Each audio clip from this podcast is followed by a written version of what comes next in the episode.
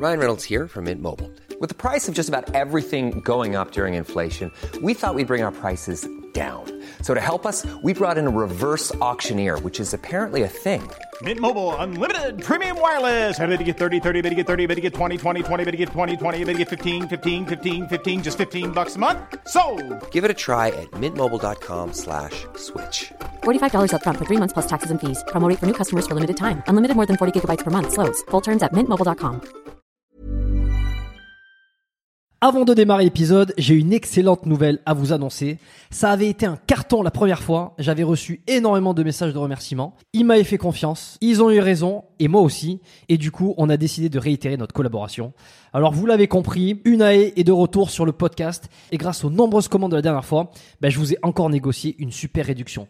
Et cette semaine, vous avez droit à 15% de réduction sur toute la boutique Unae avec le code biomécanique 15. Et c'est encore une fois de l'inédit. Alors, pour ceux qui étaient complètement passés à côté la dernière fois, Unae, c'est la marque de compléments alimentaires de Julien Vénesson qui fait l'unanimité dans le paysage français actuel dans le domaine de la santé et de la longévité. Ce sont des compléments d'ultra qualité avec des ingrédients de la plus haute pureté et qui sont issus de l'agriculture biologique. Ils ont une charte qualité incroyable et tout est vérifiable sur le site internet. Alors l'été arrive, il est temps de faire le plein de compléments et si vous voulez être au top de votre santé avec les meilleurs produits du marché, eh ben c'est l'occasion rêvée pour le faire. Je vous recommande à titre personnel les oméga 3 en bouteille qui sont considérés comme les plus quali actuellement sur le marché. Si vous voulez améliorer l'aspect de votre peau, la santé de vos articulations et de vos muscles, il y a aussi le collagène éthique qui est issu de poissons sauvages et d'ailleurs qui est en passe de devenir un best-seller chez eux. Euh, Je vous recommande aussi le magnésium Omnimag, hyper important pour le sommeil et la récupération nerveuse et musculaire. Vous avez aussi la vitamine D3 qui avait été un carton la dernière fois et qui est considéré comme beaucoup comme le complément à absolument avoir euh, et qui a un rôle dans quasi toutes les sphères de votre corps.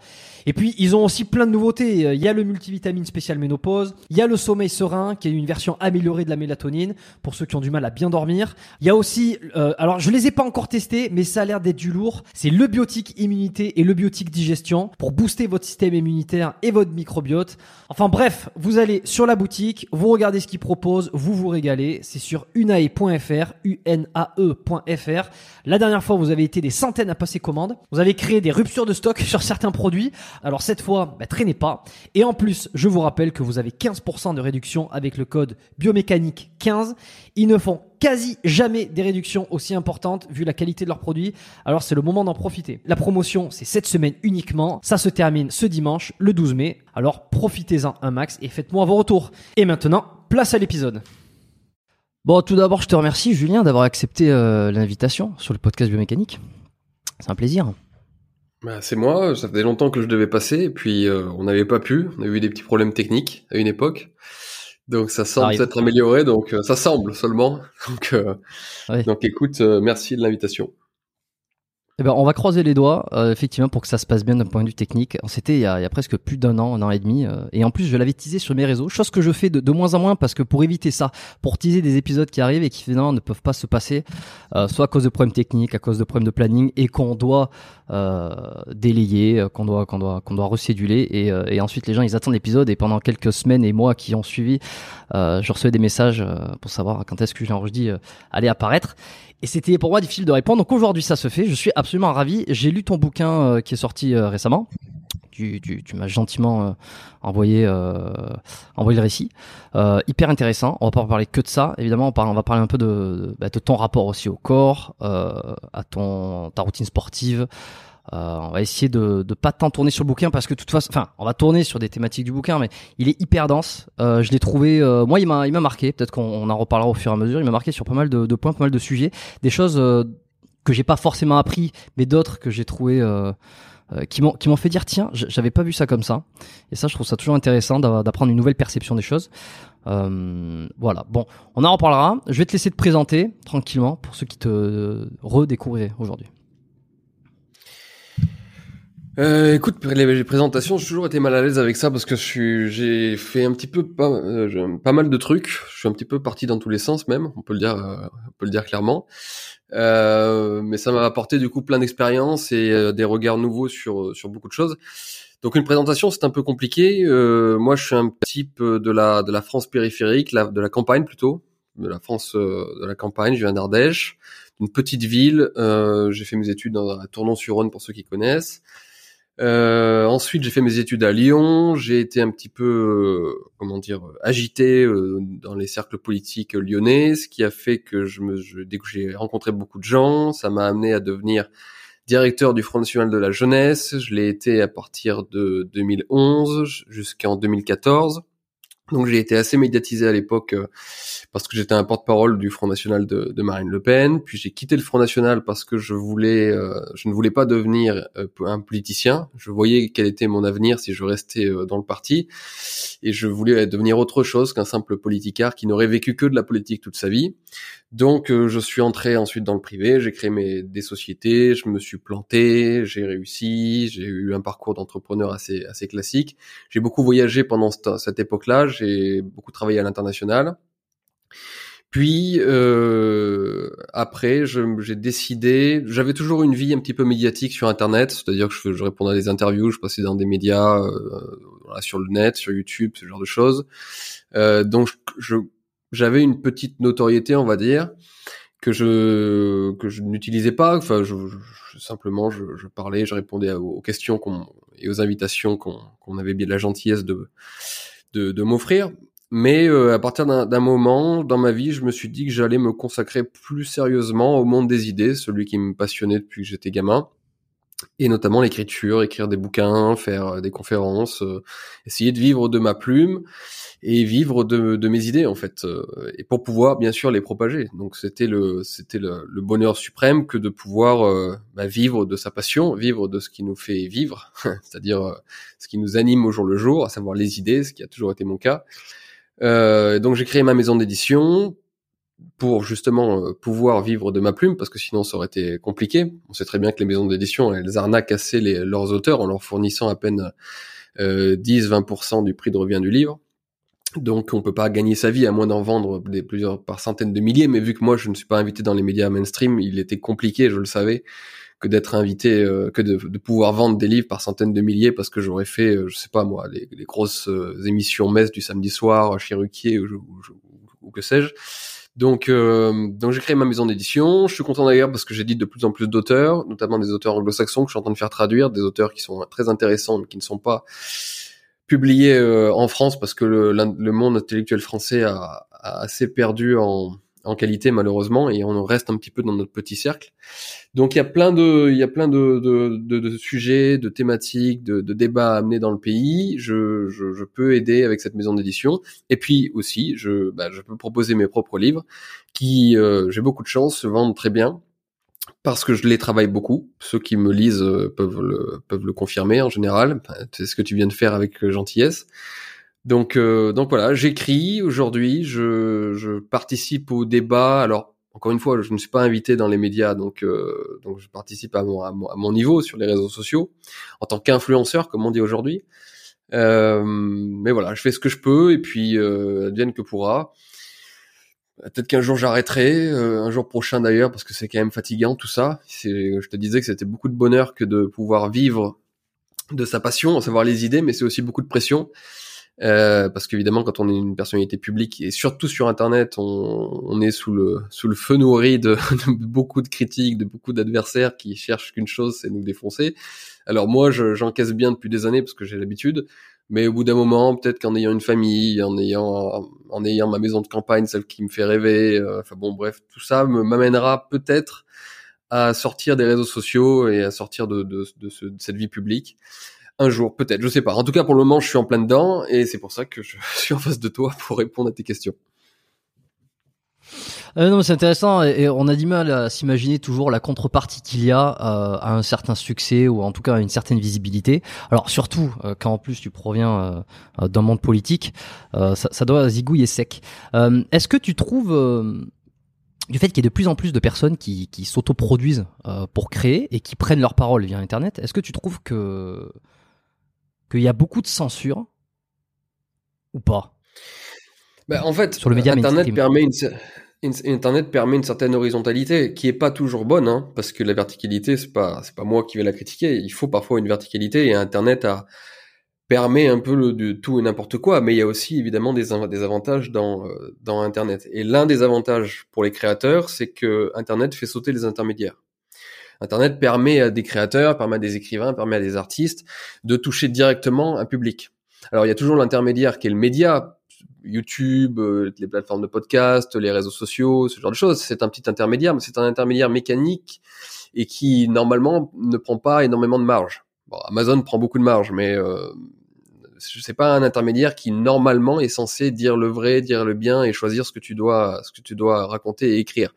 Bien que on sait que la censure existe sur YouTube, elle existe sur Amazon et tout ça, mais en fait, euh, tu vois ce que je veux dire, c'est que si je n'avais pas Internet, si je n'avais pas la possibilité de m'adresser directement à mon public, ça ne servirait à rien de, de méditer.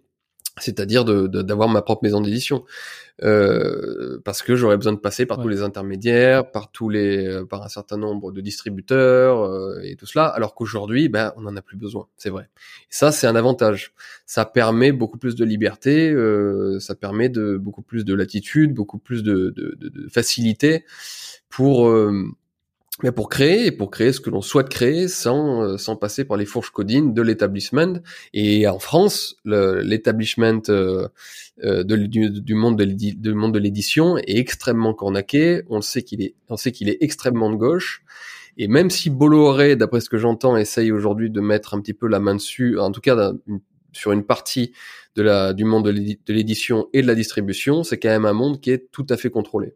Donc, par exemple, je sais très bien qu'un mec comme moi euh, n'aurait pas pu euh, signer dans une grosse maison d'édition qui m'aurait donné pignon sur, euh, sur rue.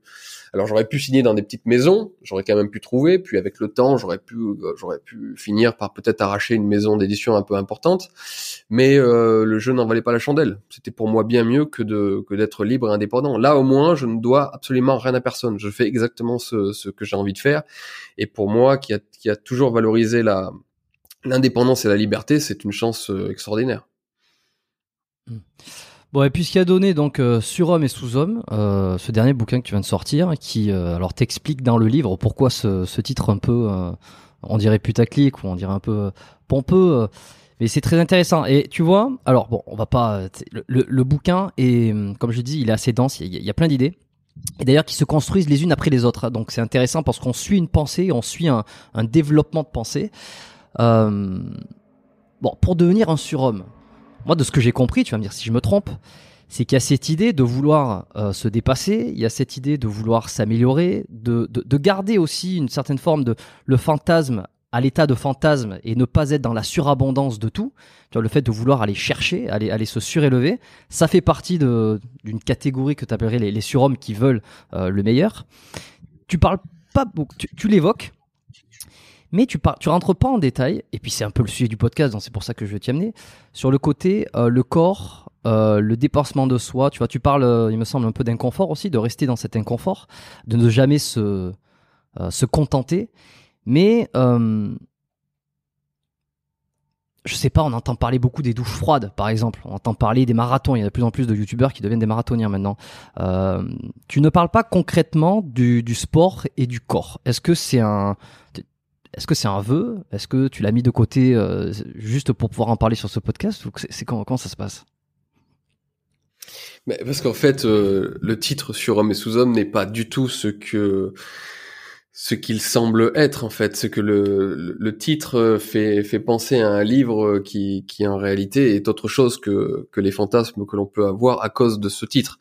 Euh, j'ai fait exprès, j'ai tendu un petit peu un piège à mes adversaires. Dans Surhomme et Sous-Homme, on pourrait s'attendre à un livre de développement personnel qui justement t'explique comment il faut prendre des douches froides, euh, euh ne pas se contenter, euh, se pousser à fond, être, être dans une espèce de dans une espèce de culte de la performance.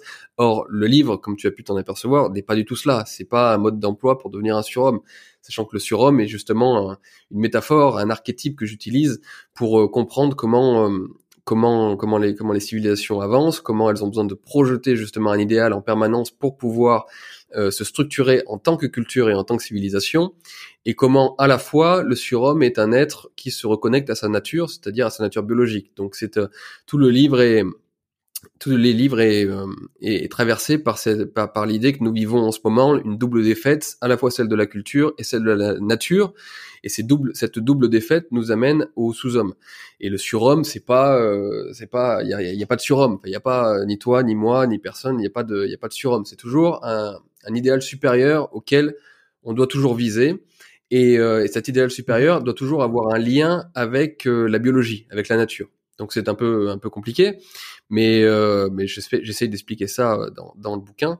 Mais du coup, euh, c'est normal que je ne parle pas totalement de corps, bien que je parle quand même pas mal de génétique, je parle quand même de biologie, je parle du lien qu'il y a notamment entre notre biologie et notre façon de penser. Et en cela, je suis très nietzschéen, qui est mon maître, c'est-à-dire que toutes nos idées ne sont finalement que des symptômes. On a les idées de, de, notre corps, on a les idées de notre complexion.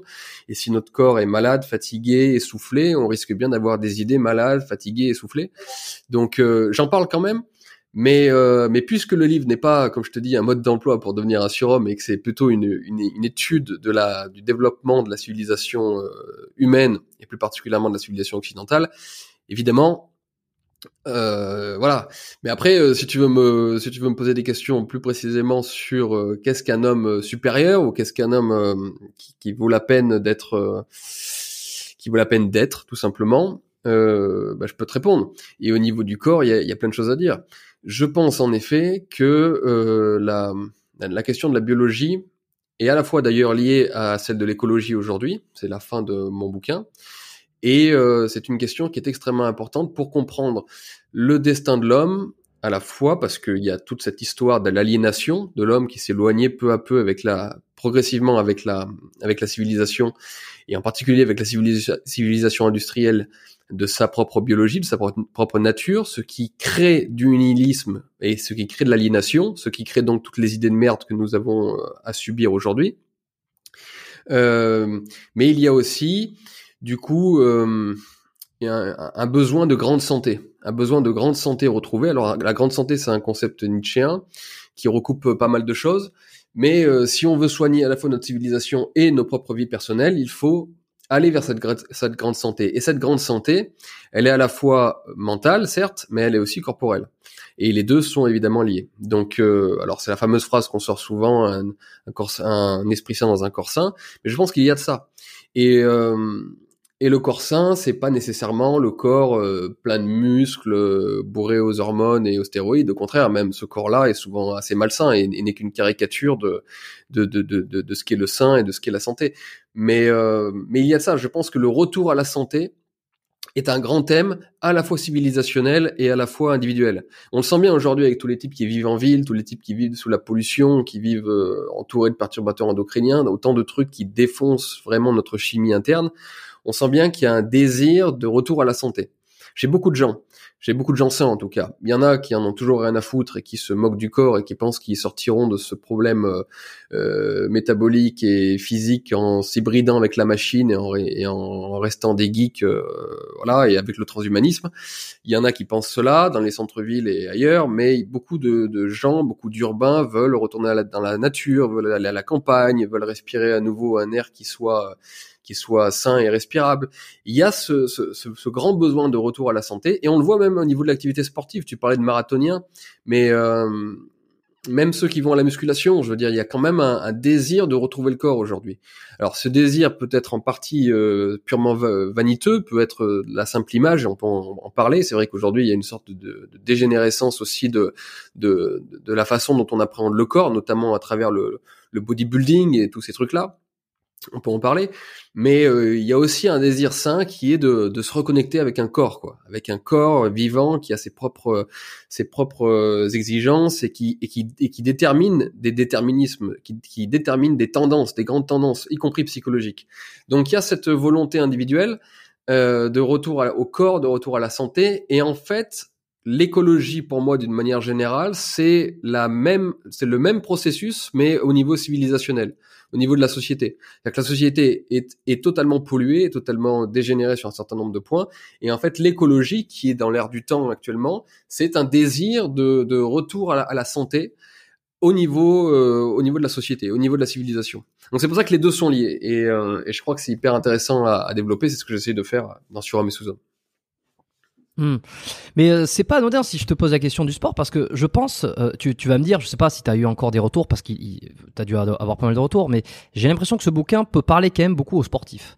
Parce que dans une activité sportive, que ce soit la muscu ou quoi que ce soit, il y a cette idée de d'imperfection, euh, enfin cette idée que on peut toujours faire plus, qu'on peut toujours aller chercher mieux, qu'on peut toujours essayer d'être dans une meilleure version dans ses performances. Alors si on fait de la compétition, évidemment, c'est, ça allait encore plus. Ce qui rejoint avec cette idée un peu de surhomme qui personne des surhommes, on tend à essayer de le devenir, tu vois. Et je pense que dans le sport, dans la musculation aussi, il y a ce truc de toujours en vouloir un petit peu plus, toujours aller chercher, toujours ne jamais se contenter. Euh, alors sans tomber trop dans la névrose euh, et, et, jamais et jamais être satisfait de soi. Je pense que la manière dont tu évoques euh, ce, ce, surhomme chez les sportifs, ça devrait résonner. Alors je sais pas si tu as eu des retours euh, spécifiquement de gens qui font du sport ou qui, qui, qui sont dans ce délire-là, qui t'ont dit ça me parle, ça me parle moi de de pas me contenter, de pas être dans la médiocrité. Ouais, mais c'est intéressant parce que tu, tu, tu parles du, du toujours vouloir plus. Euh, qui est très euh, qui est très euh, significatif dans la dans la musculation. Mais pour le coup, je dans le livre, je pense plutôt que c'est une pathologie du surhomme. C'est-à-dire que le plus, dans un premier temps, est nécessaire. C'est-à-dire vouloir être être plus fort. Mais au bout d'un moment, le vouloir doit fixer, doit se fixer un, un, but et une sorte d'optimum. Tu vois, c'est-à-dire que le vouloir doit euh, aller vers tendre vers un idéal et l'idéal du, du toujours plus n'est pas un n'est tout le contraire d'un idéal justement. C'est un c'est un c'est un emballement qui euh, finit par complètement dégénérer. L'emballement finit toujours par dégénérer. Donc euh, c'est là où, si tu veux qu'on fasse un lien avec le avec le sport et, et la musculation et puis tout le reste, c'est là où il y a un lien entre la, le développement de la méga machine économique actuelle, du capitalisme actuel, qui est celui du toujours plus, de la croissance du toujours plus, et, euh, et le muscuman qui va aller à la muscu et qui va euh, vouloir toujours être plus gros, plus, plus sec, plus euh, pour pour en imposer. Alors qu'en réalité, la, la, surhumanité, c'est-à-dire l'esprit aristocratique tel que je le tel que je le conçois, c'est plutôt de se fixer un, un idéal type qu'il faut chercher à atteindre. Et cet idéal type, c'est le, c'est un idéal grec d'une certaine façon. C'est-à-dire, euh, tu sais, sur le temple de, de, Delphes, il y avait deux phrases qui étaient qui étaient marquées. Il y avait euh, connais-toi toi-même, cette phrase qu'on attribue à, à, Socrate, et il y avait euh, c'est-à-dire euh, rien de trop. Ne fallait rien de trop. C'était ça. C'était un idéal de d'optimum en quelque sorte. Il fallait se connaître, bien se connaître, pour avoir l'optimum, le, l'excellence euh, l'arrêté, le, le, au sens grec, l'arrêté, c'est-à-dire la virilité, mais, mais, mais excellente, euh, sans rien de trop. Tu vois, donc il y avait aussi, il y avait toujours un sens des limites dans, dans l'esprit aristocratique euh, grec.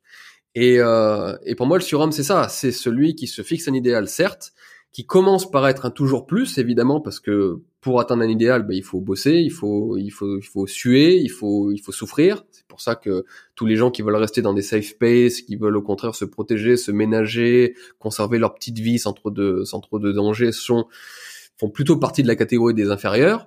Au niveau, euh, au niveau de l'éthique, hein, depuis la nuit des temps, c'est pas moi qui le dis, hein, c'est depuis, ça a été toujours jugé comme ça par les hommes depuis la nuit des temps il y a que depuis 30 ans avec la déconstruction qu'on essaie de changer euh, changer ce truc mais en fait euh, ça ne marche pas.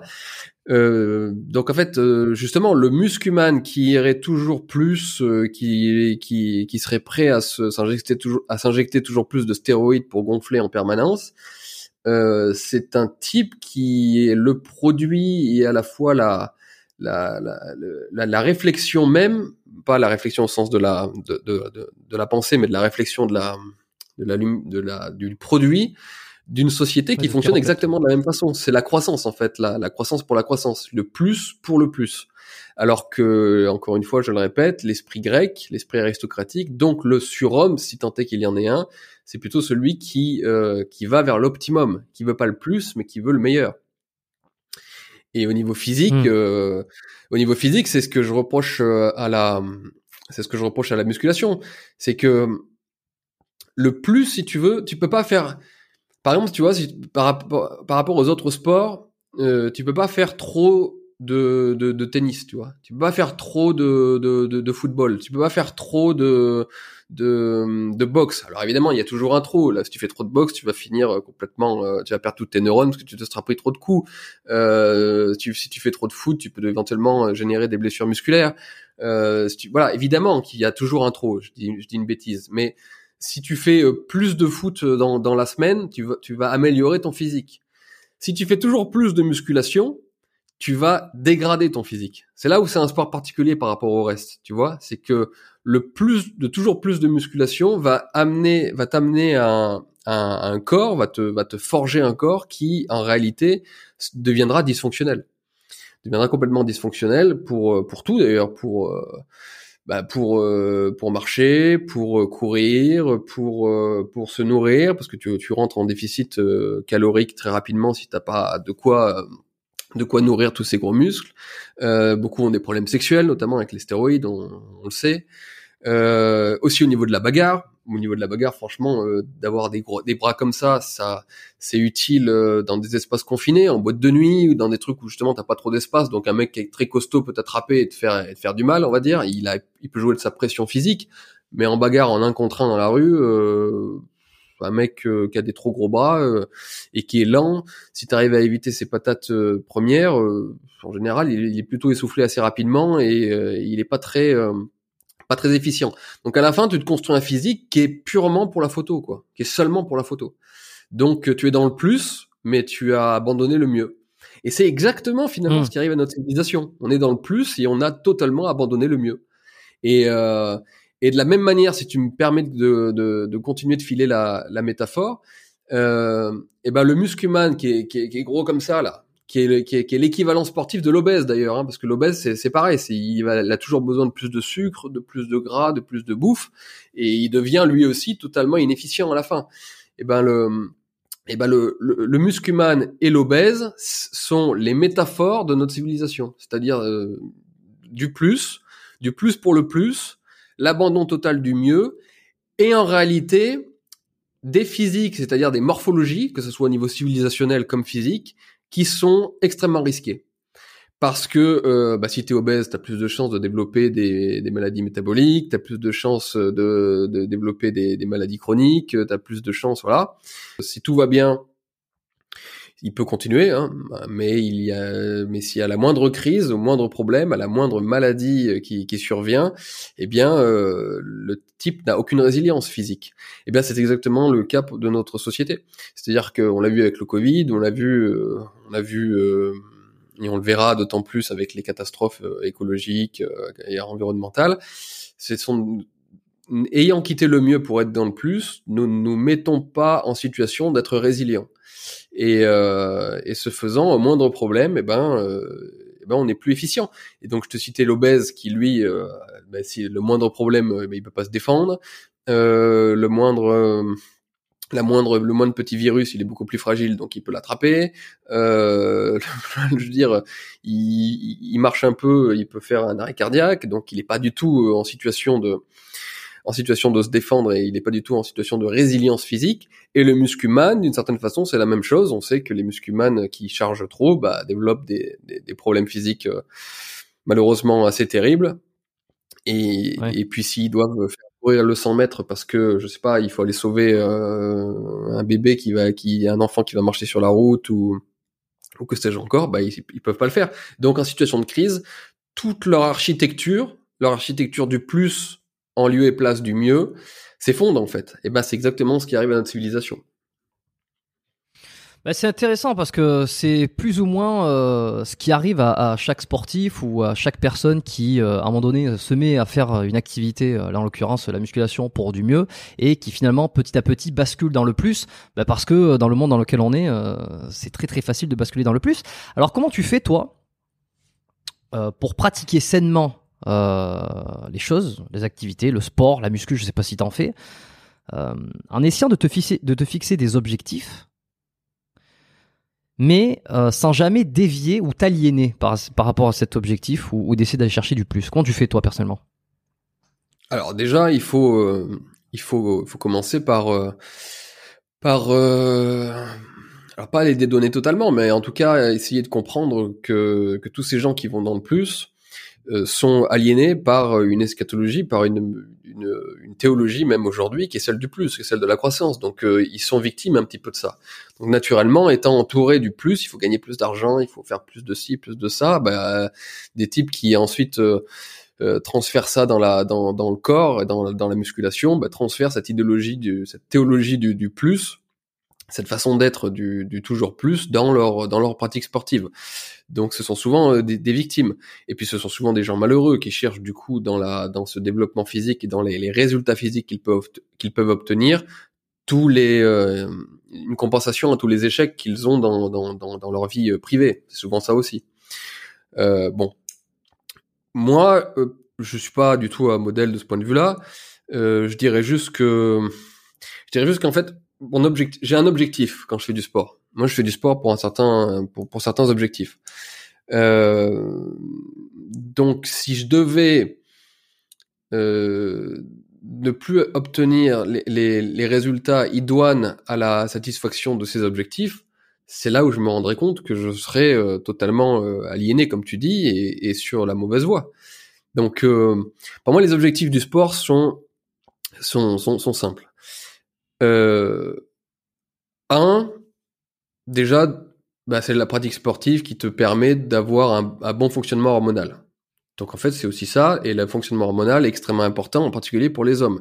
On sait notamment à quel point la, production de testostérone est importante pour la confiance en soi, pour l'énergie, pour euh, la clarté mentale, pour la volonté, euh, autant de choses dont moi j'ai besoin euh, au quotidien, comme n'importe quel homme. Donc euh, je sais qu'avoir une pratique sportive, euh, bah, pousser un peu de fonte, euh, marcher, courir, faire des sprints, tout ça, ça aide vachement le, au bon fonctionnement de ton système hormonal. Et chez les hommes, en particulier, moi maintenant j'ai 35 ans, donc la testostérone elle va commencer à baisser progressivement. Euh, j'ai pas très envie de, de, de la perdre, j'ai envie de rester, euh, de, de l'avoir le plus le plus longtemps possible. Donc déjà ça aide mon système hormonal. Donc quand tu commences à, à te piquer à utiliser des stéroïdes ou à prendre de je ne sais quel produit qui déglingue au contraire ton système hormonal, c'est là où tu vois tu tu tu tu switches totalement quoi. Tu passes d'une volonté d'optimum qui est de que ton système hormonal fonctionne au mieux à un, un, piratage de ton système hormonal qui sur le coup te le fait fonctionner euh, mieux. C'est de la, si on continue la, métaphore avec la société, c'est un peu comme dans la croissance, la, la, les injections de monnaie, si tu veux, des banques centrales. Tu vois, elles, elles mettent toujours plus de milliards sur la, sur à injecter dans la finance pour que la machine de la croissance continue, alors qu'en réalité c'est totalement artificiel et que la crise euh, peut arriver à n'importe quel moment. Tu vois, c'est le, c'est le quantitative easing. Tu vois, c'est la, c'est, c'est la, c'est la planche à billets, le, le, le stéroïde. Bon. Donc c'est l'inverse. Au lieu d'avoir une croissance saine, eh bien on, on l'artificialise et à la fin, ça peut déboucher sur une crise complètement euh, complètement euh, catastrophique. Bon bah c'est pareil pour c'est pareil pour le c'est pareil pour le corps. Donc moi c'est pour euh, c'est pour avoir un système hormonal qui fonctionne bien. Encore une fois, il est extrêmement important dans ma vie de tous les jours. Donc j'en ai besoin, j'en ai besoin pour baiser, j'en ai besoin pour euh, pour euh, pour avoir de la volonté le matin, j'en ai besoin pour pour pour me sentir fort, me sentir confiant. On parlait au début de de, de tous les gens qui, qui peuvent euh, qui peuvent t'agresser euh, virtuellement, tu sais, sur Internet. Euh, ben, il faut avoir une certaine ouais. confiance, il faut avoir une certaine force pour résister à ça, parce que sinon tu craques au bout de deux secondes, quoi. Tu, tu te mets à pleurer et tu, tu te mets dans, au fond de ton lit et t'as plus du tout envie de, de participer au débat public, parce qu'il y a tellement de, de, de, de petites putes sur les réseaux sociaux, à cacher derrière leur pseudo aujourd'hui que ça, ça, ne paraît rien, mais c'est toujours un petit peu chiant de recevoir des, des, des centaines d'insultes parfois par jour, parfois milliers d'insultes, menaces, euh, euh, critiques, euh, débilités, parce que la plupart du temps même tu vois des, des choses qui sont complètement absurdes sur ta vie, c'est-à-dire les gens racontent ta, ta vie sans du tout la connaître, donc ils se font des films sur toi et, et tu, tu, peux pas aller les contredire en plus sur internet parce que si tu vas les contredire, bah, ça leur donne de la, de la force, donc tu es obligé de laisser faire. Et tu vois toute la journée des trucs racontés sur toi qui sont ouais. complètement fausses mais tu peux rien faire. Bon, euh, c'est comme ça. Donc tu as besoin d'avoir une certaine force et cette euh, et les hormones t'aident à, à, conserver cette, force-là. C'est clair que si je me piquais aux stéroïdes et que j'avais mon taux de testostérone x2, alors là tu me verrais en faire deux fois plus. Tu vois, je, je ferais euh, quatre vidéos par jour, je serais à fond euh, et c'est sûr que je produirais davantage. Et, euh, et, je me moquerais encore plus de, de, de ce qu'on peut dire de moi sur Internet ou ailleurs mais euh, mais ne voulant pas ne voulant pas prendre de, de stéroïdes ou de, de fausses testostérone, je préfère conserver la mienne et l'activité sportive me le permet. Donc ça c'était la première chose. Et puis on parlait de, de, de défense et en fait moi c'est l'un de mes euh, mes grands objectifs quand je fais du sport, c'est d'être euh, en capacité de me défendre. Euh, c'est la, la défense physique.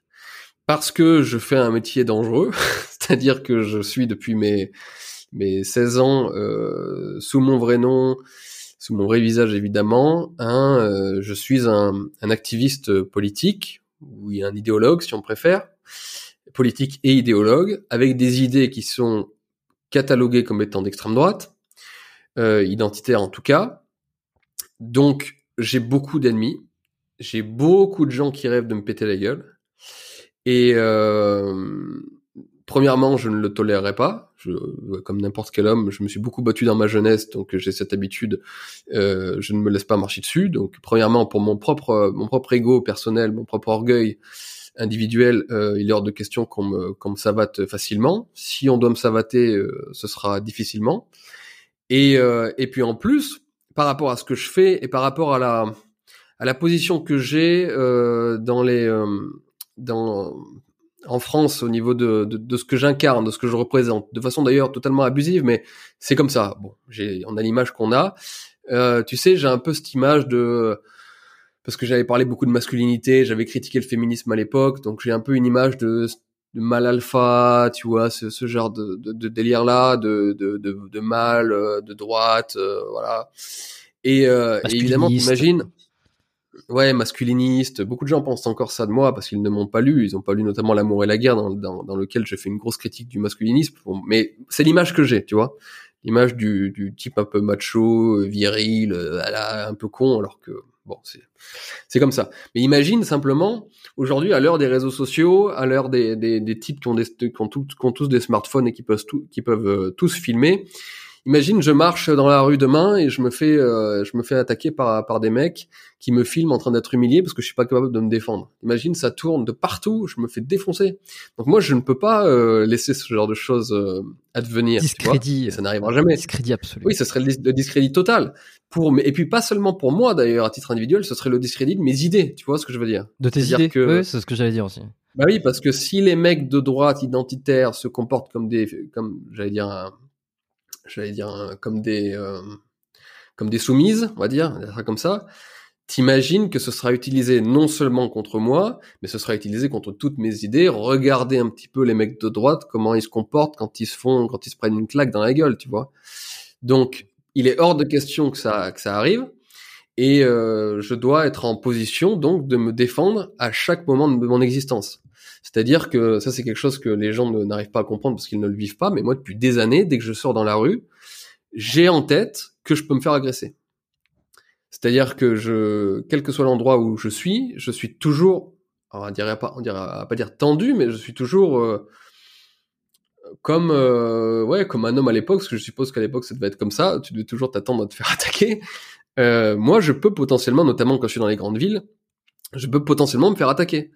Euh, je veux dire, quand tu marches à Paris avec moi, toutes les 15-20 minutes, je me fais reconnaître par un type euh, qui vient me saluer ou qui vient prendre une photo avec moi, qui, qui, a, qui, a, des mots gentils. Mais potentiellement, si je me fais reconnaître autant, c'est qu'il y a autant de mecs qui me détestent, qui me reconnaissent, tu vois. Alors évidemment, ils, là, ils, ils viennent pas te voir, mais euh, il suffit qu'un jour je tombe sur un mec un peu un peu vénère et un peu un peu bourré ou que sais-je, et lui, il un jour ça peut arriver. Tu vois, la dernière fois là, j'étais à Paris le mois dernier, euh, les journalistes de Livre Noir peut en témoigner. On sort de, des locaux de Livre Noir. Euh, J'attendais mon, taxi, elle fumait sa clope. On discutait, donc on avait fini l'entretien. Il y a un mec qui est passé, c'était un antifa très clairement, un mec grand euh, mais tout sec.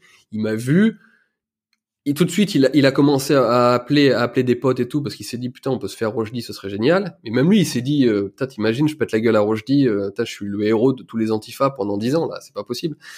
Et il a, il a vu, il s'est mis tout de suite en position agressive. Seulement, le problème, c'est que moi, je l'ai vu, je me suis mis aussi en position agressive, et on sentait, là, là, là j'ai un témoin, parce que j'étais la, la journaliste avec moi, elle était là, je lui ai dit de partir. D'ailleurs, je lui ai dit va-t'en parce que si jamais euh, moi je prends le taxi et qu'après il décide de te suivre, ça risque d'être euh, compliqué pour toi. Donc je lui, ai, je lui ai demandé de partir. Mais en gros, je me suis mis en position de sorte à lui montrer que j'avais vu qu'il m'avait vu et que s'il venait, j'allais lui faire mal.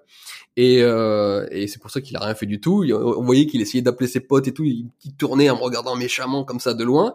Et il a pas osé venir me voir.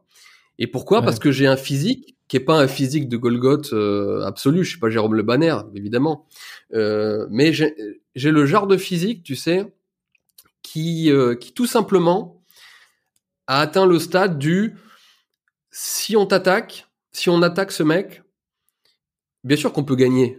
pas du tout un, le meilleur des combattants possible, loin s'en fout, je suis pas un, un, grand combattant. Mais tu sais, c'est le genre de physique où, euh, où quel que soit ton niveau, même si t'es un mec qui fait des arts martiaux, qui, est, qui fait de la boxe, qui fait du MMA et tout, c'est le genre de physique où tu te dis, bien sûr que je peux gagner, bien sûr que je peux lui éclater la gueule, mais il y a quand même une chance que je m'en prenne une. Et potentiellement, il va falloir, va falloir se battre, quoi. Voilà, il va, il va se battre, il va répondre. Et ça, après, du coup, tu, c'est un, c'est un instinct animal, si tu veux. Ça, c'est quelque chose que j'avais compris euh, étant jeune. C'est qu'en fait, personne n'aime se prendre des coups, à part des psychopathes. Et il y en a dans les, parfois dans les, dans les clubs de sport, mais personne aime prendre, aime se prendre des coups, et personne, ou très peu de gens, osent risquer la, la défaite.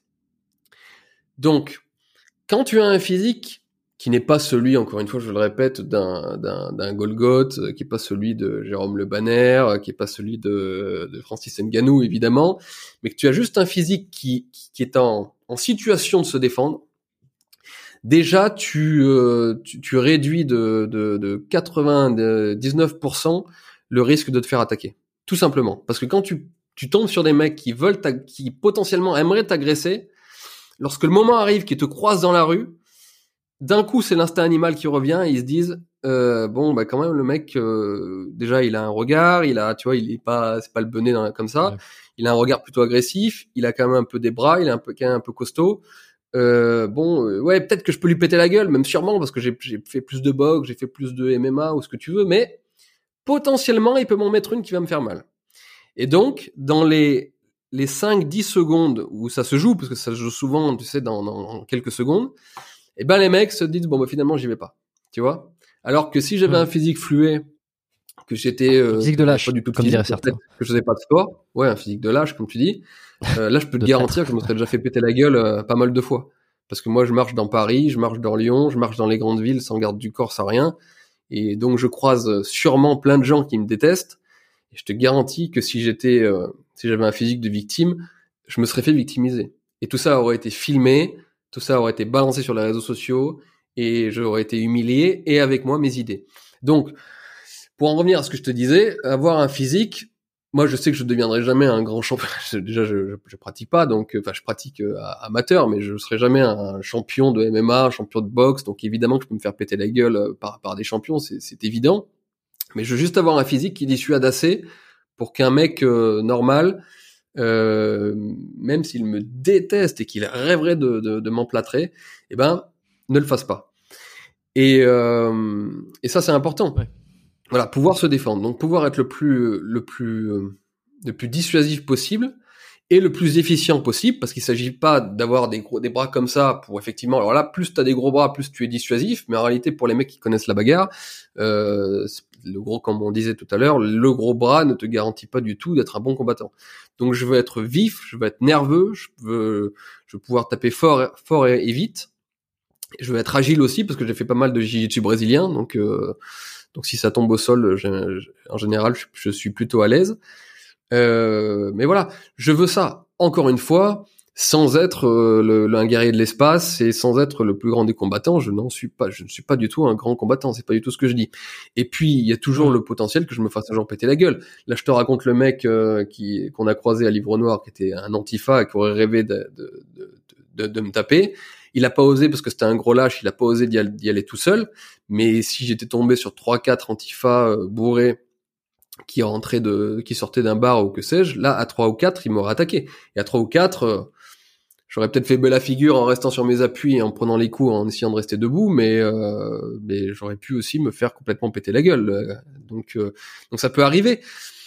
Donc voilà, je te dis, pour moi le le, le physique c'est un avoir un bon euh, fonctionnement hormonal, bon fonctionnement de ta chimie interne, deux pouvoir me défendre et, euh, et pouvoir me battre à n'importe quel moment, et puis trois, on va pas se mentir, c'est la dernière chose, mais c'est la chose la moins importante par rapport aux deux que je viens de te, citer, de te mentionner. Euh, c'est évidemment l'esthétique. Il y a aussi une part d'esthétique évidemment qui entre en compte. Euh, bon, pendant longtemps, j'étais un, j'ai beaucoup aimé les femmes, j'étais un gros dragueur, donc évidemment, avoir un corps, ça aide aussi. Si tu es, si es bien fait physiquement, bah, ça aide à draguer des, des gonzesses, on va pas se mentir. Euh, et puis, euh, et puis c'est une certaine tenue aussi. Tu sais, dans nos idées de droite, euh, dans notre dans notre camp, normalement, il y a un, un amour de l'esthétisme. Certains sont même allés très loin en disant que finalement la droite c'était un esthétisme politique. C'est un esthétisme qui se traduisait en politique. Certains ont dit ça de de, de, de, de, certains mouvements euh, politiques du XXe siècle et même au XIXe siècle d'ailleurs, parce que même la pensée de la contre-révolution, là, il y a une esthétique de la contre-révolution, une esthétique euh, royaliste, une esthétique qui euh, qui est importante dans notre dans notre corpus intellectuel. Donc ressembler à quelque chose, ne pas se laisser aller mentalement et, et, le, et, le, et le formuler physiquement, ce sont des choses qui sont importantes chez nous.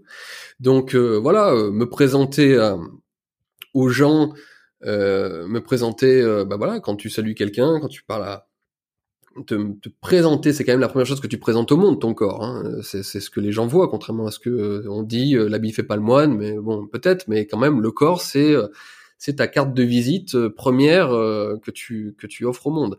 Donc, présenter un corps qui ressemble à quelque chose, qui ne se laisse pas aller, qui n'est pas trop gras, qui n'est pas trop, qui n'est pas trop, ouais, qui, qui, qui est qui témoigne d'un travail sur soi, on va dire, mmh, ben, c'est mmh, une mmh. sorte de politesse. C'est une sorte de politesse aristocratique. C'est-à-dire que tu, tu ne te laisses pas aller, donc tu montres à, à l'existence, tu montres aux gens, tu montres à, à, la société que ne te laissant pas aller toi-même, et eh bien aussi tu ne laisseras pas aller la, la société. Et c'est pour ça que chez moi, le concept de le, le verbe maintenir est, euh, et ce qu'il y a de plus important, c'est un, verbe que j'ai trouvé chez un concept, un devoir, un devoir d'être que j'ai trouvé euh, dans la chevalerie lorsque j'ai fait ma conférence sur la chevalerie sur, YouTube. Donc j'ai beaucoup travaillé le sujet. Et je me suis aperçu que tu maintiendras, le fait de se maintenir, était un, mot d'ordre de, un mot d'ordre de la chevalerie. Et, euh, et c'est un peu ça en fait, c'est le maintien. C'est quel est ton maintien physique et ton maintien physique, mmh le fait de te maintenir toi-même te permet aussi de maintenir le reste, de maintenir la société, de maintenir ton peuple, de maintenir ta civilisation, et même à l'heure de l'écologie, de maintenir le monde. Et c'est en fait le l'absence de maintien général, c'est-à-dire le laisser aller euh, généralisé dans, dans la société, qui euh, qui implique et qui infère ensuite ensuite le le, le, le laisser aller et le et l'absence de maintien de toute la civilisation, de toute la société. Tu mmh. vois, et c'est vrai qu'il y a toujours des, des, des passerelles à faire entre le physique et la, et la civilisation, tu vois. Eh ben oui, ben celui que tu fais, euh, je trouve très intéressant, tu vois, sur le, maintenir. Mais euh, je vais me faire un petit peu l'avocat du diable. Euh, tu as 35 ans, c'est normal, tu as de la sagesse, tu as réfléchi, tu as, même écrit, tu as, fait... Euh, euh, t'as fait, t'as fait, tu as pensé, tu as mis ces pensées sur euh, par écrit. Donc c'est normal que tu vois les choses comme ça. Comment on fait euh, dans une dans, dans, dans, une civilisation où il y a de plus en plus de jeunes euh, pour leur inculquer ces idées-là. Parce que j'ai un peu l'impression que ces idées que tu viens de, donner, c'est parce que t'es passé par des étapes. tu m'as dit j'ai été un grand dragueur. Tu m'as dit, euh, alors tu m'as pas dit autre chose, mais peut-être qu'il y a eu des moments où tu t'es laissé aller, ce qui t'a fait prendre conscience qu'il fallait arrêter de se laisser aller. Tu as pensé, tu as lu des livres, tu as lu des auteurs qui t'ont dit qu'il fallait se maintenir, enfin, qui t'ont aidé à penser qu'il fallait se maintenir. Euh, maintenant, comment on fait sur toute cette population jeune pour leur expliquer et pour leur, euh, les convaincre qu'il va falloir se maintenir, qu'il va falloir faire les choses pour le mieux et non pas pour le plus, c'est que ça me semble compliqué. Euh... Bah, par exemple, tu vois ce que je viens de te, ce que je viens de t'évoquer par rapport à, l'autodéfense personnelle. Je pense que c'est quelque chose qui peut euh, être un discours euh, capable d'être entendu par beaucoup de jeunes. C'est-à-dire que si, si, tu, si, tu, si tu donnes comme idéal à un jeune le, le, le muscuman qui a des bras comme ça, à qui il faut, euh, je sais pas, 3, 4, 5 ans d'activité sportive euh, très intense, plus euh, des produits comme, comme idéal physique. Et c'est vrai qu'aujourd'hui, c'est comme les meufs sur Instagram, on est un petit peu induit en erreur parce que les mecs produisent des corps absolument incroyables et totalement artificiels en réalité sur les réseaux sociaux et ça peut aussi décourager pas mal de gens. Alors ça, peut soit pousser des jeunes dans une espèce de course folle pour essayer de ressembler à ces mecs-là, qui sont encore une fois, faut le dire, euh, c'est euh, chargés, euh, dont les photos sont modifiées. Donc je veux dire, c'est des, c'est des Instagrammeuses, hein, c'est des, c'est des mecs qui euh, qui se mettent des faux abdos, qui se mettent des, enfin, qui améliorent l'ombre, avec la luminosité et tout, qui, qui, qui produisent des corps qui ne sont pas naturels. Donc quand tu as ça, bah, soit tu, tu, décourages une grosse partie de la population parce qu'ils se disent bon bah jamais j'atteindrai un corps pareil. Au contraire, tu pousses dans la folie du, dans la folie du toujours plus un certain nombre de, de types qui voudront ressembler à ces corps-là, mais sachant que ces corps-là, je le répète, sont artificiels. Euh, en fait, il faut recalibrer l'idéal à atteindre. Et, euh, et l'idéal dont je te parlais, qui est celui de la de l'efficience physique, c'est un idéal qui, pour le coup, peut être atteint par à peu près tout le monde. C'est-à-dire euh, mais comme je te disais, de suivre en gros mes objectifs à moi, voilà. Ouais. Meilleur fonctionnement chimique parce que les gars, pensez que votre chimie interne, c'est ce qui va c'est ce qui va déterminer absolument tout le reste dans votre, en tout cas pour beaucoup dans votre dans votre vie, ça va déterminer, je vous le répète, votre confiance en vous, votre façon d'appréhender l'existence, votre volonté, votre énergie, votre force, votre clarté d'esprit, votre la, votre même la place que vous prenez dans une pièce, votre charisme, votre chimie, c'est ce qui compte le plus. Donc faut y faire attention. C'est pour ça qu'il faut faire attention à votre alimentation, faire attention à, à, l'air que vous respirez, faire attention à vos activités, faire attention voilà, et faire attention donc à une certaine euh, pratique sportive parce que la pratique sportive bien comprise et bien faite peut justement euh, augmenter la, performance de votre chimie interne. Bon, donc ça c'est un idéal et un objectif que tous les jeunes peuvent atteindre. Et encore une fois, je, leur dis, c'est le plus essentiel. Euh, et deuxièmement, ce que je disais, la capacité de défense, c'est pas comme si nous vivions dans un monde aujourd'hui qui euh, qui était pas dangereux. Enfin, je veux dire, euh, se, balader, se balader dans les rues aujourd'hui, c'est quand même c'est quand même potentiellement dangereux de plus en plus dans certains quartiers, dans certaines dans certaines villes. Certains disent de plus en plus de beaucoup moins qu'avant. Non, bah, tu rigoles. Euh, de dire, ah, ça, je sais peux pas. Tomber, tu peux tomber sur, en France, tu peux tomber sur un groupe de racailles, tu peux tomber sur, euh, sur des emmerdeurs en permanence. Et je peux garantir que si tu as un physique, et plus qu'un physique d'ailleurs, parce que ça va au-delà du physique, mais ça, c'est, c'est le regard. L'attitude. Ton, ton regard et ton attitude. Si tu as un bon regard, une bonne attitude et aussi le physique qui va avec, tu réduis alors, je dis pas que tu, tu supprimes, hein, mais tu réduis considérablement les chances, ou plutôt la malchance, de te faire agresser, de te faire emmerder. Euh, donc c'est quelque chose qui potentiellement est intéressant pour n'importe quel jeune, n'importe quel. Tu me disais qu'il fallait qu'il fallait parler aux jeunes. Euh, c'est quand même quelque chose d'intéressant. Alors je leur dirais tout de suite, évidemment, un que c'est pas parce que vous êtes costaud que vous n'allez pas vous faire agresser. J'ai plein d'exemples de types qui sont costauds et qui se sont quand même fait emmerder, raqueter, agresser. C'est là d'ailleurs où joue l'attitude. Moi, par exemple, j'avais été toujours étonné. J'avais un pote qui faisait euh, beaucoup de sport de combat et pas mal de muscu, qui était toujours plus costaud que moi. Et euh, il se faisait toujours, euh, toujours agresser dans le métro, toujours emmerdé. Parce qu'en fait, il se faisait humilier. Alors que moi, qui était, encore une fois, je suis pas du tout un Golgoth, pas du tout un grand costaud, et un, et un pote à moi, parce que je ne, je ne vais pas citer que moi, un pote à moi qui est plus petit que moi, qui est moins costaud que moi. Pareil, lui, il se faisait jamais agresser, rien, mais c'est un potard des choix. Et, euh, et on rigolait là-dessus, on se disait qu'on avait le regard des choix. Parce que tu sais, chez moi, dans la campagne, tous les arts des choix, c'est comme ça, tu sais. on se regarde tous comme ça. Tous les sourcils foncés. Et moi, quand je marche dans la rue, je suis toujours comme ça. C'est toujours euh, en mode euh, agressif et, euh, et, violent. Tu sais. Et ça, c'est un truc de paysan des choix. Mais je sais que vraiment, on, se marre quand on est chez moi dans ma campagne. Tu vois tous les, les, vieux papis dans leur bagnole, tu sais, ils sont comme ça et c'est toujours on est, on est vénère. ouais, on est renfrogné, tu vois. Et, et en fait, moi, j'ai toujours eu ça naturellement. Du coup, c'était pas une posture, c'est que chez, chez moi, quand on sort dans la rue, on est comme ça, tu vois. Et je retrouve ça aujourd'hui qui suis en Corse, je retrouve ça un peu en Corse, ça me, ça me fait marrer. Et donc, en fait, cette attitude de toujours renfrogner, toujours comme ça, euh, bah, peut-être, alors peut-être que j'ai eu que de la chance et je touche du bois, mais moi, je pense que ça a un lien aussi euh, avec, euh, avec la, la, facilité avec laquelle tu te fais, euh, avec laquelle tu peux te faire agresser. Les mecs qui marchent dans la rue euh, en regardant le ciel, euh, avec un air un peu comme ça et tout, c'est sûr que les types se mettent une cible sur eux. Et pour les chiens qui sont les racailles, bah c'est trop facile derrière. Et je te dis même parfois des mecs costauds qui ont vraiment, qui sont très costauds et qui pensent pour le coup dissuader les, dissuader les, les racailles et les, et les agressifs. Euh, se font quand même agresser et se font souvent humilier parce que en fait ils conservent leur regard enfantin. Tu vois ils, conservent leur regard euh, de victime. Et euh, donc c'est pour ça que oui pas dangereux quoi. Ouais pas dangereux. Il faut que les mecs sentent que potentiellement t'es dangereux. Et, et, je le répète même si les types sont plus forts que toi même si les types pensent au fond d'eux et à raison qu'ils peuvent te péter la gueule dans un un contre un ou même s'ils sont deux ou trois ils peuvent évidemment ils vont gagner la bagarre à la fin S'ils sentent que dans la bagarre, ils vont se prendre un mauvais coup, ils peuvent potentiellement perdre parce que la défaite peut toujours être présente euh, dans une bagarre de rue. Euh, dire, moi j'ai vu des mecs, euh, des mecs de 15 ans euh, tout cuss, ils, ils ont tapé au bon endroit, ils ont fait tomber des, des, des gros costauds quoi. J'ai vu ça moi gamin. Donc euh, dans une bagarre de rue, euh, tout est possible.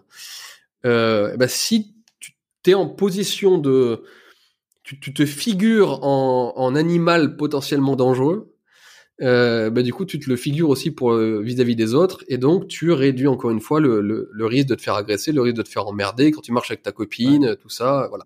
Donc, il ne s'agit pas d'atteindre un physique absolument idéalisé, fantasmé et pour beaucoup artificiel. Il s'agit pas d'être de, de non plus de devenir, ça c'est pas à la portée de tout le monde, un grand champion de boxe ou de MMA, c'est quand même compliqué. Mais il s'agit juste d'avoir ce, ce stade physique qui est pas le stade parfait, mais qui est pas le stade minable, qui est, ju- qui est ce que je te disais, le stade physique du ce mec-là potentiellement il peut m'en mettre une, voilà. Il peut m'en mettre une et s'il m'en met une, il peut me faire mal. Et ça c'est un truc, bah voilà, bah, je pense que tous les jeunes Français devraient chercher à atteindre ce stade. Et comme ça, si tu veux, à la fin, c'est comme euh, c'est comme euh, c'est comme dans une ville de cow-boy, tu vois. C'est qu'en fait, euh, chacun Ouais. est armé, donc potentiellement, on se- on s'agresse moins en fait, finalement. Alors quand il y a des quand il y a des bagarres, ça fait ça fait des tueries, mais finalement, tu sais, euh, dans le monde du Far West, il y avait c'était pas euh, Red Dead Redemption. Hein, les d'ailleurs les, les grandes tueries, on s'en rappelle, euh, elles sont elles sont très connues, mais il y en a finalement pas eu tant que ça.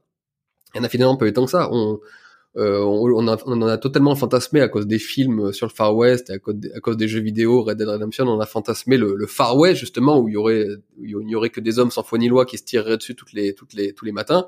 Alors qu'en fait non, les, les tueries quai Corail, tout ça, où il y avait finalement que une dizaine de morts grand maximum, ben on s'en rappelle et elles sont restées dans la légende parce que, je le répète précisément, il n'y en avait pas tant que ça parce que les types étant tous armés, bah, chacun faisait en sorte de respecter un peu son voisin parce que ça pouvait finir très mal. Donc, si on avait une société de, de, de jeunes Français qui tous étaient un peu costauds, sans aller encore une fois euh, jusqu'aux extrêmes de devenir euh, champion de, de MMA, euh, de, de kickboxing euh, ou, euh, ou bodybuilder, si on avait juste des mecs corrects physiquement, en forme physiquement, et ben peut-être que ça réduirait pas mal le, le nombre de d'agressions et de, et de violences quotidiennes. Ça, je, je, je le pense franchement. Je pense que les mecs qui n'ont pas de corps, qui n'ont pas de physique et qui, et qui fonctionnent psychiquement comme des victimes euh, favorisent la, la, la violence gratuite qui, qui est absolument terrible dans la, dans la société française. Et, et comme tu le dis, euh, tu vois, ça, ça reste contre-intuitif. Parce que si je m'en fie à une espèce de pensée dominante qui voudrait qu'il y ait de plus en plus de bien, euh, se dire, euh, ben, si tout le monde euh, sait se battre et si tout le monde sait se montrer un petit peu agressif, c'est euh, ça va engendrer encore plus de problèmes. Bon, là, tu es en train de me dire que finalement, tous ceux qui étaient armés euh, ou tous ceux qui étaient dans, le, dans, cet état d'esprit au Far West, ils se tiraient peut-être moins dessus.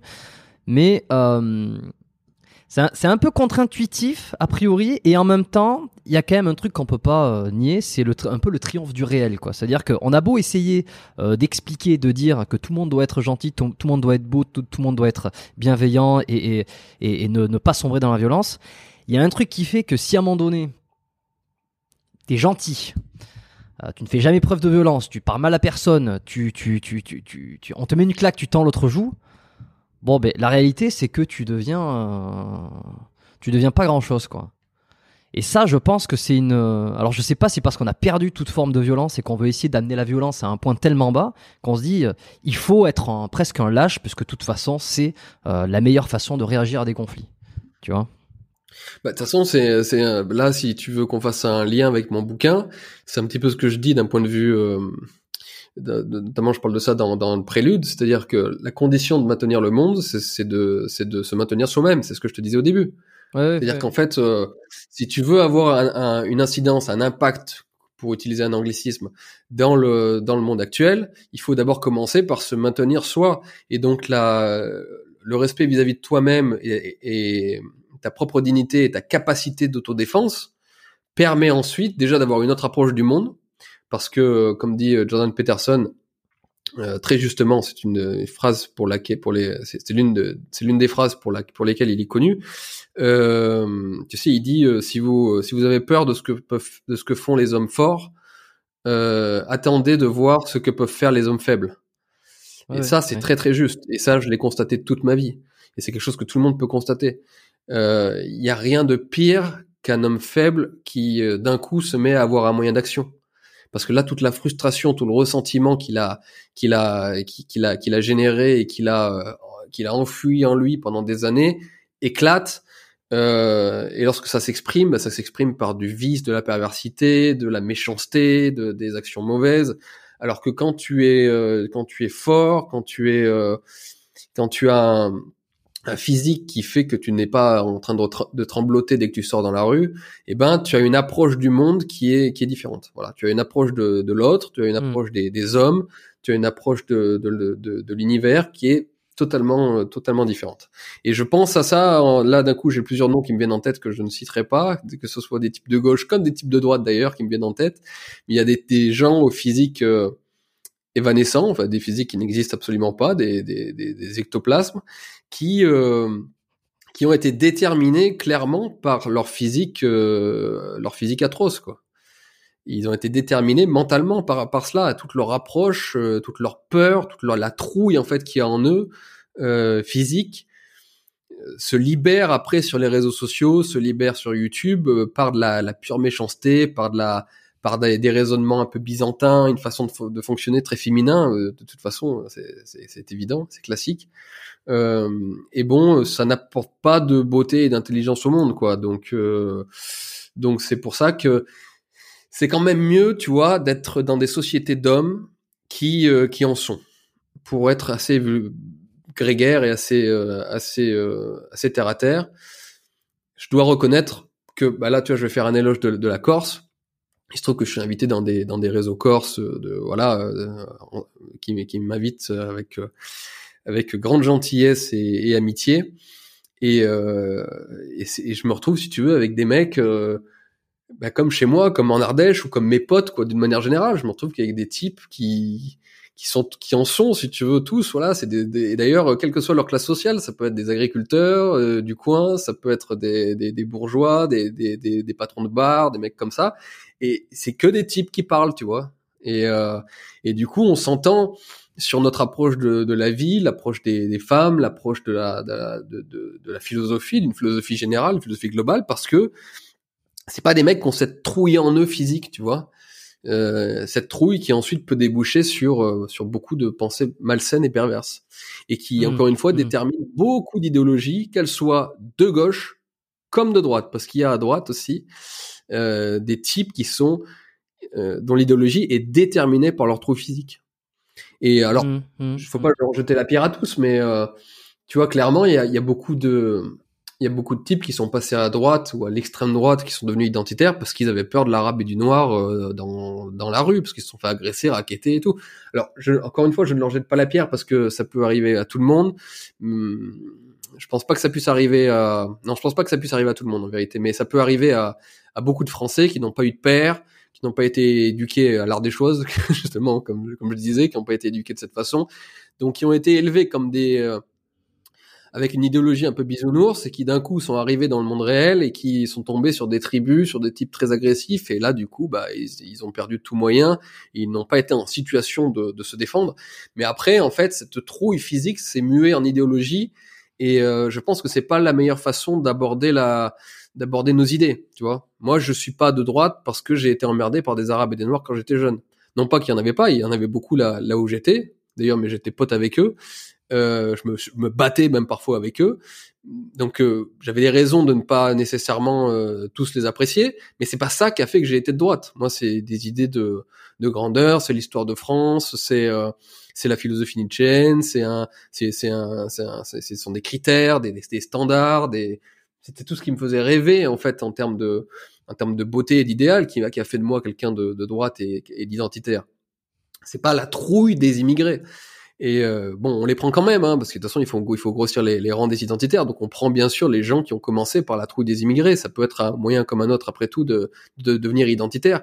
Mais il faut après transformer cette trouille, si tu veux. Et même, j'ai vu des jeunes identitaires, des jeunes, des jeunes militants, qui commençaient par là, qui venaient à nos idées parce qu'ils avaient peur de l'arabe et du noir, mais qui après, parce qu'ils développaient un corps, un certain physique, eh ben, euh, transformer également leur rapport au monde et sortir de la mhm. simple trouille en fait, parce que tu, tu ne philosophes, tu ne, tu ne philosophes pas bien avec de la trouille, tu vois.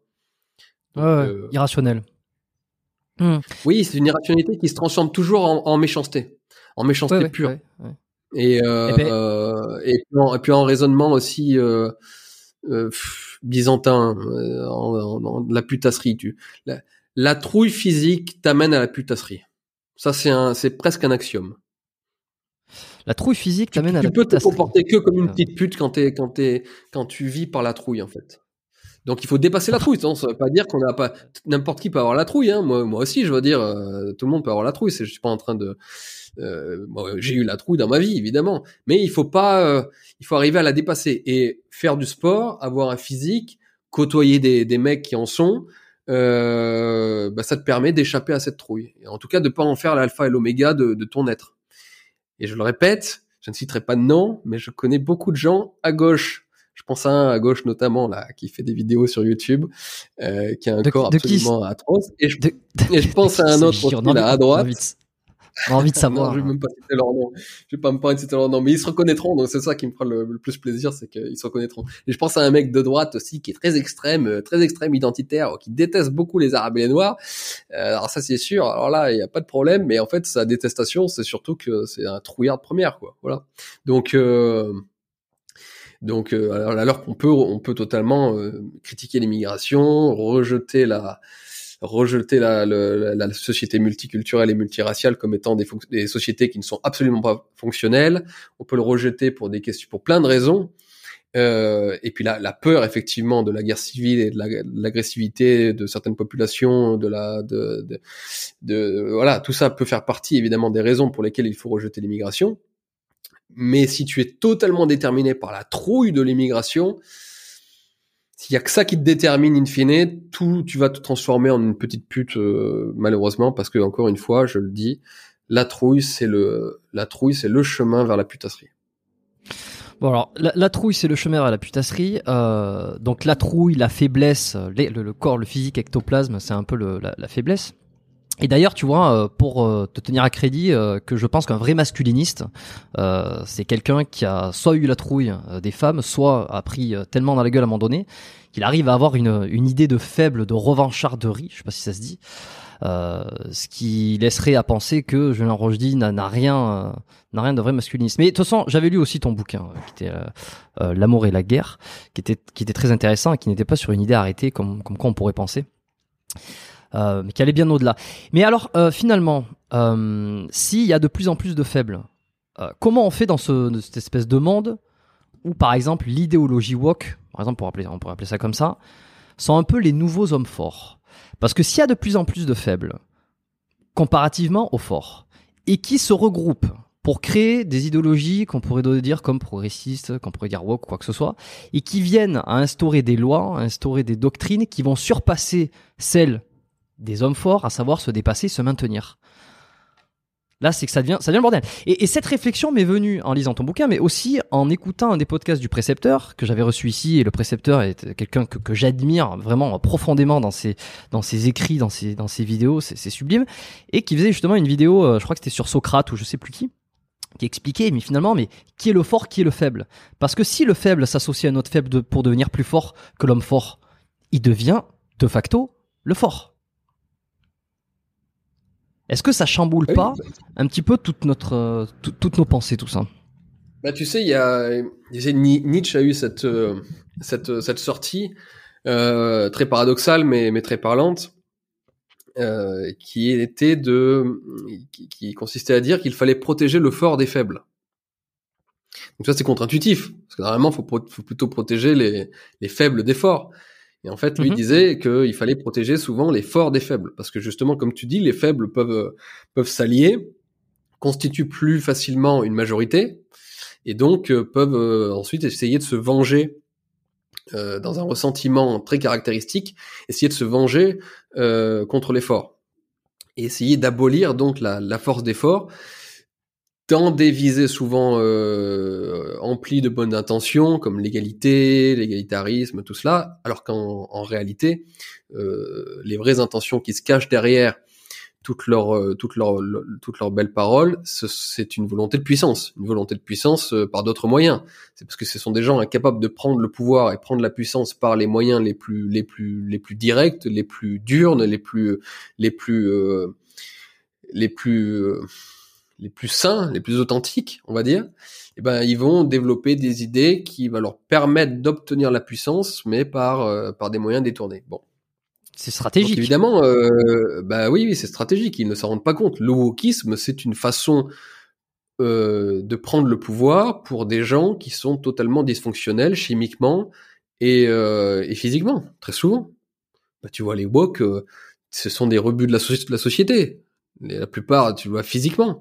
Ce sont des, des rebuts physiques, ce sont des rebuts de la société, ce sont des gens qui sont en général souvent laids, euh, et la laideur veut se venger, comme dit, euh, comme dit Nietzsche. Elle cherche à se venger de la beauté.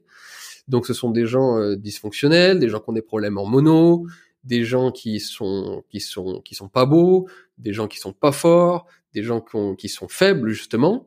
Et le wokisme, qui est, qui est la qui est la déconstruction justement des idéaux et les standards de, force, de beauté, de grandeur, c'est une façon pour ces esclaves de se venger contre tout ce qu'ils ne pourront jamais obtenir ou tout ce qu'ils ne veulent pas obtenir parce qu'ils ne veulent pas se bouger le cul. Et, euh, et évidemment, du coup, c'est une idéologie de prise de puissance, de, prise de pouvoir, de volonté de puissance, de prise de pouvoir des dégénérés à l'encontre euh, des, des, des, des, forts et des gens qui incarnent quelque chose de beaucoup plus sain. Non, mais c'est évident. C'est le wokisme, c'est tout, c'est la, tu sais, c'est la philosophie nietzschéenne qui, qui, est dans Généalogie de la morale. C'est la morale des forts et la morale des, des, des esclaves les esclaves justement utilisent des belles idées d'apparence généreuse, d'apparence euh, euh bonne, égalitaire, euh, plein remplie de bonnes intentions. Euh, ils utilisent ces idées-là pour prendre le pouvoir, parce que eux, en tant qu'esclaves, en tant que faibles, il n'y a que par ce biais qu'ils peuvent prendre le pouvoir. Bon, ben, le wokisme, c'est ça. Hein, c'est si Nietzsche avait pu pouvait revenir aujourd'hui et regarder le phénomène woke avec les avec ses yeux, il aurait euh, il aurait utilisé donc toute la l'analyse méthodique qu'il a faite du christianisme à l'encontre du wokisme. Il aurait vu des êtres répugnants pour la plupart, euh, ou des êtres malades, c'est-à-dire des êtres qui sont parfois sains mais qui tombent malades, ou à, tous les sens du terme, hein, leur, dans leur mental comme dans leur, leur physique. Les deux d'ailleurs s'auto-alimentant. Euh, des êtres malades, des êtres faibles, des êtres souffrants, des êtres souffreteux, qui euh, vont chercher à prendre le pouvoir, à prendre, euh, à prendre la lumière aussi, c'est-à-dire à prendre une certaine popularité. Et on voit très bien que dans les que dans le wokisme, il y a aussi beaucoup de, tu sais, de virtue signaling, comme on dit aux États-Unis, c'est-à-dire je te montre ma vertu pour récupérer du prestige. C'est-à-dire, je me montre très euh, vertueux au sens que moi, je ne suis pas raciste, moi, je suis, euh, moi, je ne suis pas machiste, moi, je suis pas sexiste, moi, je suis pour le féminisme, moi, je suis pour les autres peuples, les petits oiseaux et tout ce que tu veux. Et en fait, on, on fait ceci pour montrer sa vertu et donc obtenir ensuite des gains, parce qu'on montre sa vertu pour obtenir des gains très souvent. Et ces gains moraux peuvent parfois aussi se convertir en gains euh, euh, monétaires, hein, parce que beaucoup de gens euh, aujourd'hui dans le wokisme font du pognon sur le wokisme. Bon, donc il est clair que le wokisme est une c'est une c'est une nouvelle version de la morale des esclaves. C'est une version 2.0 de la morale des esclaves nietzschéenne qui encore une fois sert les intérêts des des êtres les plus dysfonctionnel et euh, plus faible. Hmm. et malheureux et malheureux au sens grec tu sais euh, pour les grecs malheureux et faible c'était euh, c'était synonyme. Et laid hmm. d'ailleurs aussi. Donc il y avait c'était des mots qui étaient qui, qui étaient qui avaient une qui faisaient partie de la même famille sémantique. Donc voilà ce sont des êtres malheureux et souffreteux qui utilisent cette cette pensée de la déconstruction pour prendre le pouvoir sur les gens encore sains c'est pour ça qu'il faut euh, lutter contre ça. Euh, euh, parce que parce que à chaque fois que la morale des esclaves finit par triompher, cela signe toujours un, déclin de civilisation. oui, bah, c'est exactement ça, parce qu'on peut se dire, à première question, mais qu'est-ce qu'on en a à foutre au final Bon, ben, les progressistes, les woke prennent le relais, les hommes faibles deviennent, remplacent les hommes forts pour devenir des hommes forts, mais avec une stratégie différente. Bon, ben voilà, le monde avance. Et en fait, ce qui te pose problème, euh, c'est que pour toi, ça va engendrer donc le nihilisme, ça va engendrer la perte de sens, ça va engendrer le, le, le, le- le- l'éloignement à la nature, à soi, donc la destruction, la fin d'une civilisation, et, pot- et potentiellement euh, l'extinction de, de, de l'être humain. Tu vois, si, si je prolonge le truc jusqu'au bout.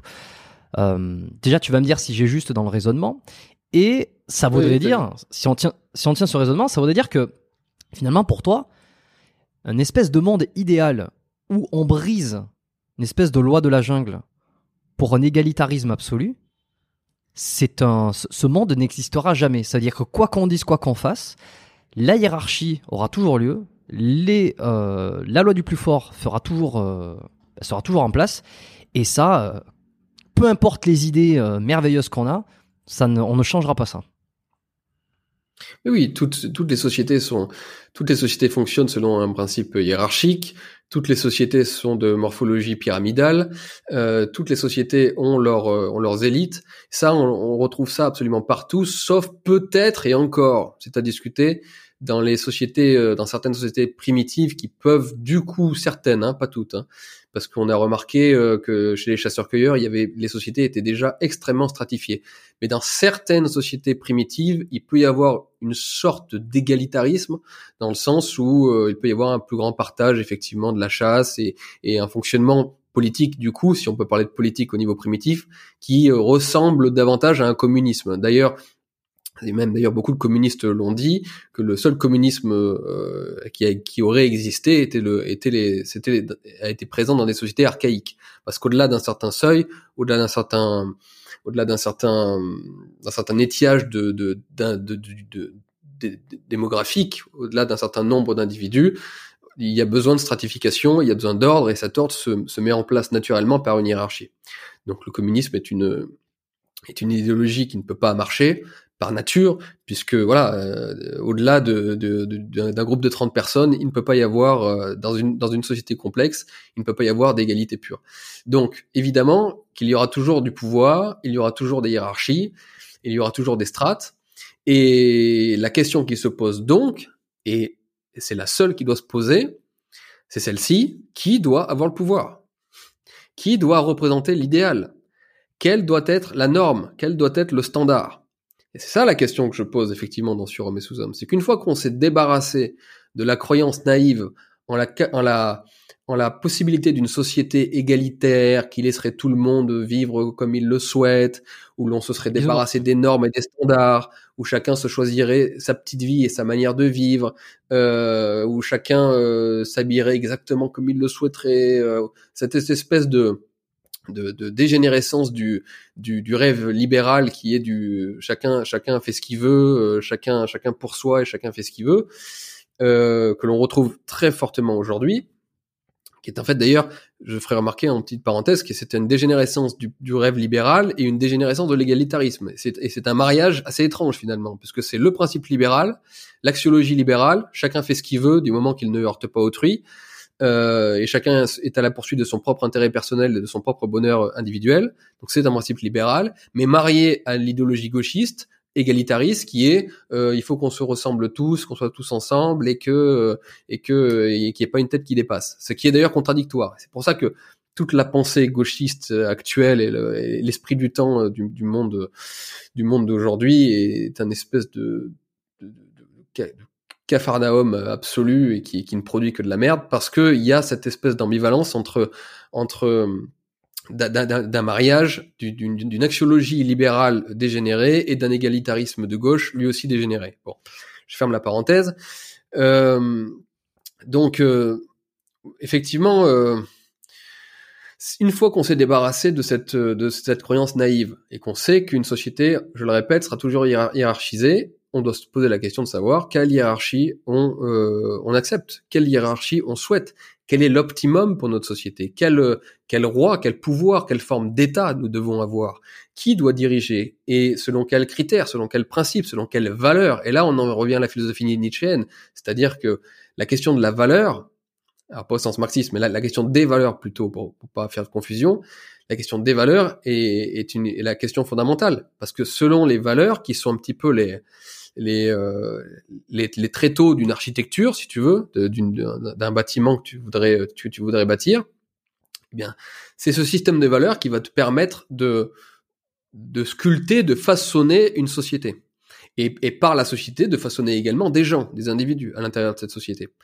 Donc, euh, donc c'est pour ça que dans mon bouquin, je commence par par euh, par réfléchir sur euh, sur ce qui est inférieur et ce qui est supérieur, parce qu'en fait, à travers, notamment en termes en termes physiques, c'est-à-dire en termes de, lois physiques, euh, et ben partant de là, on peut ensuite déduire ce qui doit diriger, ce qui doit avoir le pouvoir dans notre société, tant, je le répète, d'un point de vue euh, très concret, c'est-à-dire les individus en chair et en os qui, qui, qui doivent avoir le pouvoir dans notre monde, et au-delà d'eux, toutes les normes et les standards et toutes les valeurs du coup qu'ils apportent et qu'ils imposent à la société. Donc, euh, donc c'est là où c'est très intéressant. En fait, c'est une grande question. Toute la politique n'est qu'une, pourrait se résumer, tu sais, à, à, une querelle d'éleveurs. Les, les, les individus sont des choses qui doivent être fabriquées, fabriquées par la culture, des choses qui ont une nature quand même, mais qui sont en grande partie fabriquées par la culture. Mmh et, euh, et, donc nous sommes, nous avons besoin d'être élevés, nous avons besoin d'être dressés. Et la culture, c'est une façon de dresser, c'est une façon d'élever un bétail. Donc la politique, et la religion aussi d'ailleurs, les guerres religieuses, c'est une querelle d'éleveurs, c'est une querelle de, euh, de bergers, c'est une querelle, d'ailleurs euh, le Christ est censé être un berger, l'Église est censée être le grand berger du troupeau humain. Donc même d'ailleurs les, religions ne se, ne se le cachaient pas. La politique comme la religion, c'est une façon de guider un, du bétail et d'élever une race d'une certaine façon, d'élever un, un, au sens ancien du mot, élever un, élever des, des, des, des animaux. bétail qui a besoin d'être façonné dans une direction particulière. Donc, euh, donc voilà, c'est une la grande lutte pour le pouvoir existe toujours, et la question est de savoir qui a le pouvoir et qui et, euh, et, et, ce pouvoir s'exerce selon quelles valeurs, quels principes, quelles normes et quels standards. Donc soit vous laissez le pouvoir aux woke, aux dégénérés et aux, et aux libéraux qui effectivement n'ont aucun alors soit ont un idéal absolument affreux qu'est-ce l'idée woke, soit n'ont aucun idéal particulier, et donc là ce sont les libéraux, c'est-à-dire ceux qui, comme dit Mechia, euh, établissent un, une société axiologiquement neutre, c'est-à-dire qui n'a pas d'idéal particulier, le seul idéal, c'est celui que vous vous fixez en tant qu'individu pour votre propre intérêt personnel et votre propre bonheur personnel. Voilà, donc euh, on retire à l'ensemble de la société un idéal particulier et des standards à suivre, et on laisse, on autorise on permet à n'importe quel individu de se choisir son, ses propres critères de vie et son, ses propres idéaux. Donc là, c'est la société libérale, dans laquelle vit comme un petit poisson dans l'eau la, la, mentalité gauchiste, parce que là, on, il faudrait aller loin pour expliquer, expliquer ça, mais bon, euh, je pense que les gens comprendront. Dans cette société libérale du, du tout est permis, eh bien, les gauchistes vivent très bien et respirent comme des, comme des poissons dans l'eau, apportent eux leur, leur idéal de, dégénér de dégénérescence totale de l'humanité. Et si on continue dans ce sens-là, eh bien effectivement, c'est la, c'est la catastrophe à tout niveau. C'est une catastrophe civilisationnelle. C'est une catastrophe civilisationnelle qui viendra d'autant plus qu'elle se, qu'elle, signera et symbolisera le déclin du biocapital humain. Parce que toute civilisation est basée sur un capital humain, en fait. Euh, la technologie, d'ailleurs, ne, peut pas remplacer cela. C'est une civilisation, c'est comme une maison qui tient avec des piliers. Et ces piliers, c'est l'homme. C'est les hommes qui constituent cette civilisation. Ça a été étudié historiquement. Je parle de pas mal d'études dans mon bouquin à, à, à ce niveau-là. Mais si tu as pas d'hommes de qualité et de valeur, si tu as pas des standards élevés, aristocratiques et extrêmement exigeants, tu, tu, tu, défonces en fait les piliers de ta société, de ta civilisation, et à la fin, bah, elle s'écroule et elle s'écroule sur tout le monde. C'est-à-dire que non seulement elle s'écroule d'abord sur les forts qui essayent de la, de la, de la soutenir comme à tel atlas avec le monde, mais elle finit aussi par s'écrouler sur les faibles. C'est-à-dire qu'à la fin, les woke et tous ces types-là se prendront dans la gueule la société qu'ils auront eux-mêmes voulu bâtir. Mmh, Dans un mmh. premier temps, ils vont récupérer du pouvoir, ils vont récupérer des postes, ils vont récupérer des avantages, ils vont récupérer des, du prestige, et donc euh, ils auront par leur, euh, leur renversement de la morale et des standards, ils auront réussi comme ça à faire leur, à faire leur petit leur petit bonhomme de chemin. Mais en réalité, la société qu'ils bâtiront à la fin, s'ils arrivent vraiment à se débarrasser des forts et de tous les standards un peu exigeants d'une société, et de tous les standards aristocratiques notamment, eh ben ils auront une société qui sera incapable de se défendre et qui sera euh, qui s'écroulera soit d'elle-même, soit qui se fera dévorer par euh, par des civilisations étrangères. Et c'est exactement ce qui est en train d'arriver. La société occidentale, les sociétés occidentales sont non seulement en train de s'effondrer sur un certain nombre de, de plans, et en plus, elles se mettent en position d'être avalées, d'être dévorées, d'être détruites, d'être remplacées par euh, par des par des, des civilisations euh, étrangères. Donc c'est exactement ce qui est en train d'arriver d'ailleurs. Hein. Notamment un peu, tu l'abordes avec l'intelligence artificielle, que ça pourrait être la une des civilisations qui pourrait engloutir euh, celle de l'humanité. Mais euh, c'est d'ailleurs c'est une des parties qui m'a le plus plu dans le bouquin. Mais pour revenir, tu vois, on, m'a sorti cet argument il y a pas si longtemps. On m'a dit mais bon, la civilisation occidentale se meurt. Bon, et alors? Euh, tu vois, euh, euh, à un moment donné, les dinosaures sont morts, les, la civilisation romaine, elle, est, elle s'est fait engloutir. Bon, et puis ça a donné autre chose, tu vois. Et puis finalement, l'être humain a continué d'exister. Et, et, puis on peut aller comme ça au-delà de tout. Ouais, si, eh ben, si jamais la civilisation humaine, tout, entier, l'être humain, se meurt, s'éteint, euh, au profit, j'en sais rien, d'une civilisation extraterrestre ou euh, de l'intelligence artificielle ou peu importe. Bon, ben c'est que c'est comme ça. Est-ce que c'est si grave? Tu vois, il y a, y, a, y a ce, y a si, parfois ce, cette idée quand on prend énormément de recul de se dire bon, mais et alors? Voilà, ok, dans 100 ans, et, alors? On sera mort. non, mais c'est, ce, tu vois? C'est oui, mais c'est du nihilisme ça. C'est du, nihilisme, je suis d'accord. Caractérisé. Parce je, que je suis d'accord. En fait, regarde, alors, qu'est-ce que c'est que la vie? La vie, c'est ce qui cherche à se maintenir. La vie, c'est ce qui cherche à maintenir. La vie, dans sa plus saine acception, dans sa plus saine, dans ses plus saines réalisations, c'est euh, ce qui cherche à, à, à conserver l'ordre interne. Parce que l'univers est plein de désordre, c'est le chaos, tu sais, et, et, et Zeus vient mettre justement de l'ordre dans ce chaos originel, d'accord? C'est les dieux d'une manière générale viennent mettre de l'ordre, et l'ordre c'est ce qui permet l'existence de, de, de, enfin la, la, la, création de la vie. Un corps, c'est un un un métabolisme rempli d'ordre en fait. C'est fabuleux d'ailleurs à quel point la, la biologie c'est de l'ordre appliqué. D'accord? Ah, C'est un mécanisme. Civilisation, c'est de l'ordre. C'est complexe, mais c'est de l'ordre. C'est des lois, c'est des fonctionnements, c'est des, c'est des, euh, c'est des rapports entre les, les individus, c'est des, euh, des chaînes de distribution, des chaînes de euh, d'échange. C'est, c'est un ordre fabuleux. C'est une structure, ce qu'on appelle. C'est une structure même dissipative si on entre dans la thermodynamique. Et toutes ces structures, c'est des structures en ordre. Et euh, et, et la vie, tant que la vie se maintient, tant que la vie est saine, eh ben une vie cherche à, se, à maintenir cet ordre le plus longtemps possible, sachant qu'effectivement la mort est toujours in fine ce qui, a, ce, qui a, ce qui advient. Mais tant que la vie est là, elle ne veut pas mourir, si tu me permets cette, cette, cette réflexion un peu facile. C'est-à-dire que la vie cesse d'être la vie lorsqu'elle ne veut plus vivre, tu vois? Tu comprends? Toi, tu vas pas te suicider demain. Ah, si tu veux te suicider, c'est que tu es dans le nihilisme, c'est que c'est que tu veux, c'est qu'il y a quelque chose de profondément dégénéré, de, de, dysfonctionnel en toi. D'ailleurs, pour ça, si on fait le lien avec les woke, que eux ont quelque chose de profondément nihiliste en eux parce qu'ils veulent la destruction, ils veulent la mort de notre, notre société, de notre civilisation, parce qu'il y a quelque chose de dégénéré, c'est la maladie en eux qui parle.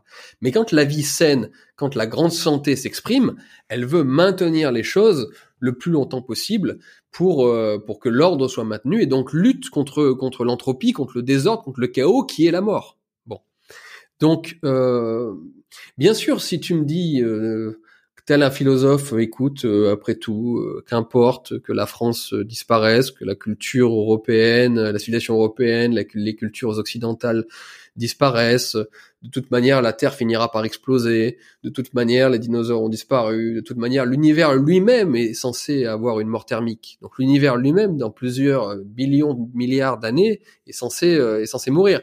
Mais si tu pars dans cette logique-là, bah, tu entres dans un, dans, un, dans un cheminement totalement nihiliste et tu t'éloignes totalement des exigences de la vie. La vie, c'est ce qui empêche la mort. La vie, c'est ce qui résiste contre ce qui veut te tuer. C'est-à-dire tes ennemis, premièrement, tes ennemis peuvent te tuer, le, monde extérieur cherche à te tuer, cherche à te disloquer, tu as tout peut te tuer, hein. Euh, tout est dur, peut te faire du mal, euh, tu vois, tu peux euh, tu peux tomber des, de, de, rochers là qui sont en face de moi. Donc le monde est tout ce qui, qui parvient à se constituer en structure, c'est-à-dire à être, devient contre le monde d'une certaine façon, parce que le, tout l'univers cherche à nous dissoudre. Mais la vie, c'est ce qui va empêcher justement à l'être de se dissoudre. C'est pour ça que pour ça que Polémos d'ailleurs est à l'origine de, de toute chose selon Héraclite. La guerre est à l'origine de toute chose parce que tout ce qui se constitue en être, tout ce qui se constitue en vie, cherche à affronter le monde en fait, à affronter le monde et à, lui tenir tête le plus longtemps possible en ayant exprimé toute la force dont il dont, dont cet être disposait. Donc euh, même si philosophiquement, si on prend énormément de hauteur, tu as raison de dire bon à la fin vu que tout va mourir, à quoi bon? Mais l'aquabonisme est un est un est un, est un symptôme du, du nihilisme et c'est un et, c'est et ça va à l'encontre de toute vie et de toute grandeur et de toute peut-être même si on va plus loin de toute capacité à échapper à la mort un jour d'une certaine façon et, et si on et si on reste dans une théologie chrétienne, ce n'est pas non plus que Dieu nous, nous, nous réclame, il nous demande de vivre justement. Donc, pour être beaucoup plus concret, euh, en tant que Français, issu de la culture française, issu de la civilisation européenne, aimant ma culture, ma civilisation et ce qui m'a fait, je dois, en tant qu'être vivant, chercher à défendre tout cela chercher à maintenir tout cela. Pas pour le figer d'ailleurs, il est possible de, faire évoluer ça vers le meilleur, d'apporter d'amender certaines choses, euh, d'apporter des améliorations, pas de problème. Mais la première des choses à faire, c'est maintenir ce dont j'ai hérité et essayer de le pousser un peu plus loin pour un mieux, toujours vers un optimum. Comme ton corps, faisons toujours le lien, vu qu'on est sur ta, ta, ta chaîne, qu'on est sur ton podcast qui est, qui est lié au corps, faisons toujours des, des, des rapports.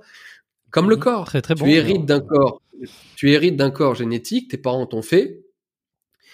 À moins d'être malade, à moins d'être d'être déficient, à moins d'être d'être d'être dysfonctionnel, à moins d'avoir justement cette maladie nihiliste profondément ancrée en soi pour plein de raisons, et à, moins d'avoir envie de te venger de la vie parce que tu serais trop euh, faible, malade, souffreteux, laid, euh, tout ce que tu veux. Si tu as un corps dont tu es à peu près euh, je dirais pas fier parce que c'est c'est on peut pas être fier de son corps mais enfin on peut être fier de son corps mais c'est pas c'est pas l'idéal mais si on l'accepte en tout cas si on dit le, le grand oui à la vie doit d'abord commencer par un petit oui à son corps et à ce qu'on est soi-même le grand oui à la vie Nietzschéen hein. donc tu commences par te dire oui à toi ce que tes parents t'ont donné ton héritage ton héritage génétique ton héritage physique et ton but après normalement si tu es sain ça va être un de te maintenir comme corps et donc de lui donner sa forme optimale. Donc on revient à l'optimum dont, nous parlions au début.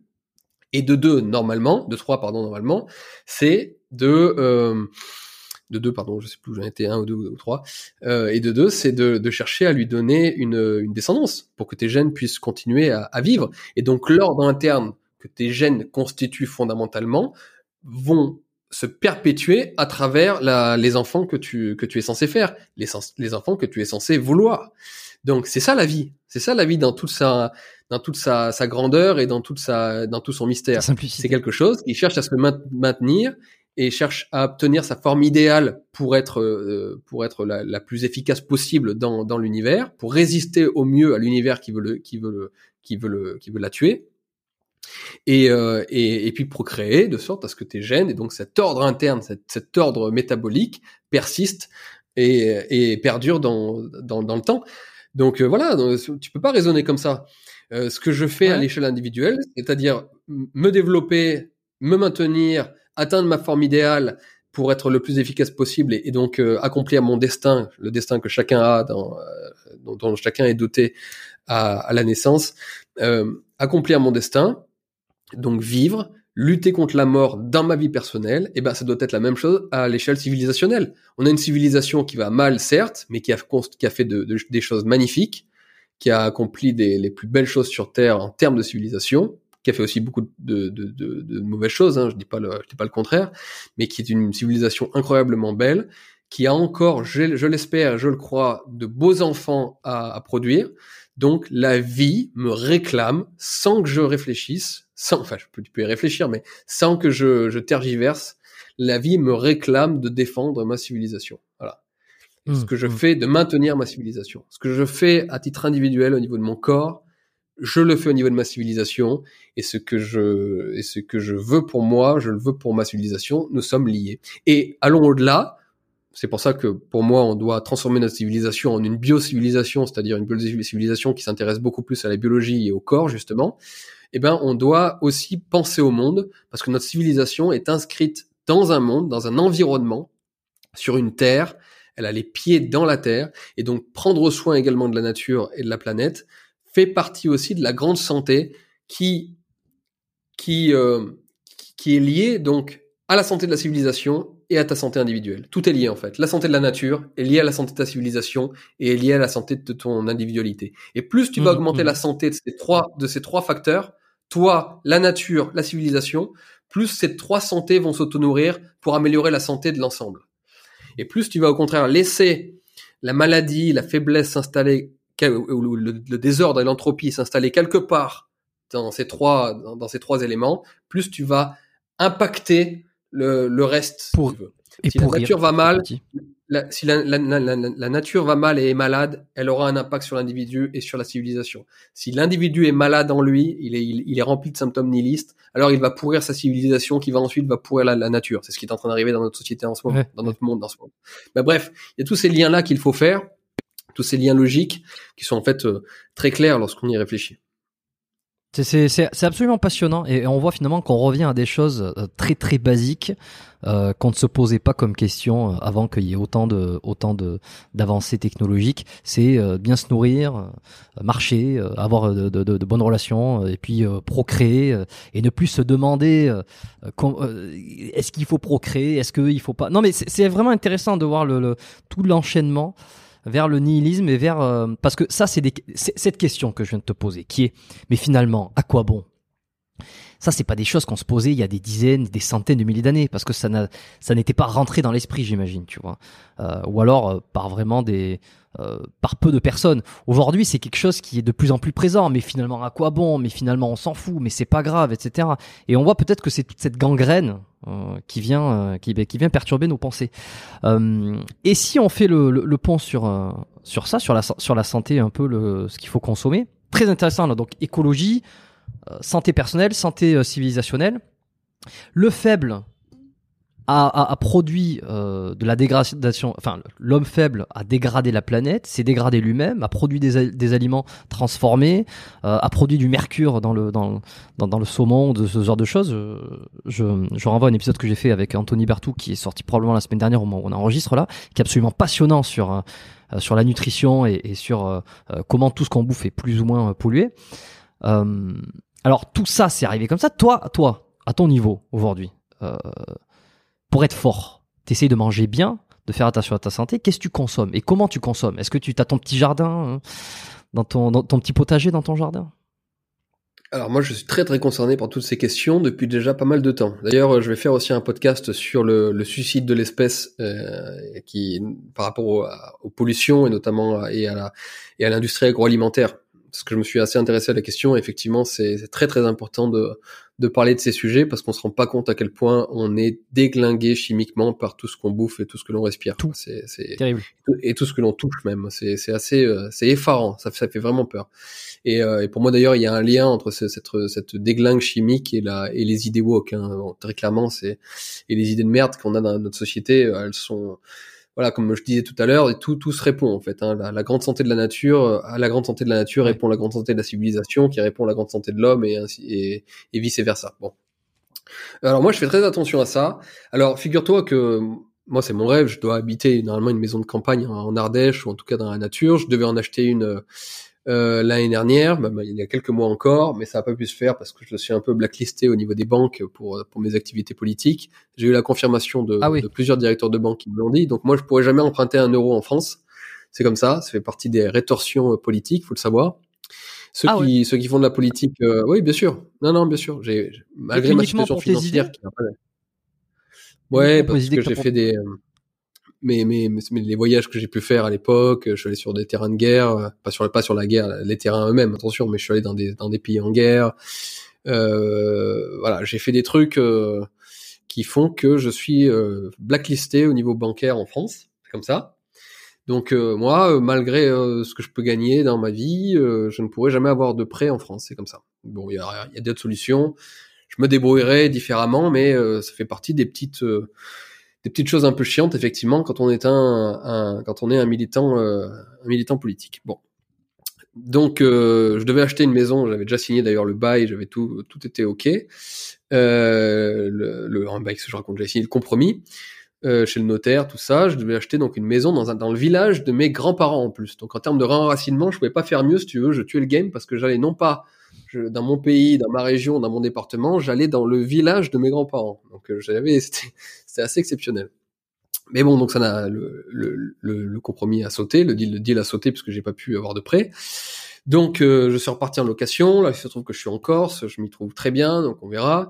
Mais euh, mais c'est une maison qui est au bord de, qui est sur la côte, euh, donc qui est au bord de la mer, et donc je peux pas avoir de, de potager, je peux pas avoir euh, tout ça, ce qui était mon rêve à l'origine, parce que c'est ce que je veux, c'est ce que je veux avoir, et je finirai comme ça, je finirai comme euh, comme Gustave Thibon, qui est l'un de mes maîtres aussi, comme un bon paysan choix euh, alors ce sera peut-être pas en Ardèche, mais euh, on verra. En tout cas, je finirai comme un bon paysan. C'est mon, c'est, c'est mon rêve. Bon. Euh, donc oui, effectivement, on fera le plus, le plus de choses possible dans, dans notre jardin. Mais au-delà de ça, pour répondre à ta question, oui, moi je fais attention à manger des, des produits frais, à ne quasiment jamais manger de produits transformés, en tout cas le moins possible. Alors tu sais, il y a trois types de produits transformés. Il y a les produits alors, il y a trois types d'aliments. Il y a les produits frais, il y a les produits transformés, il y a les produits ultra transformés.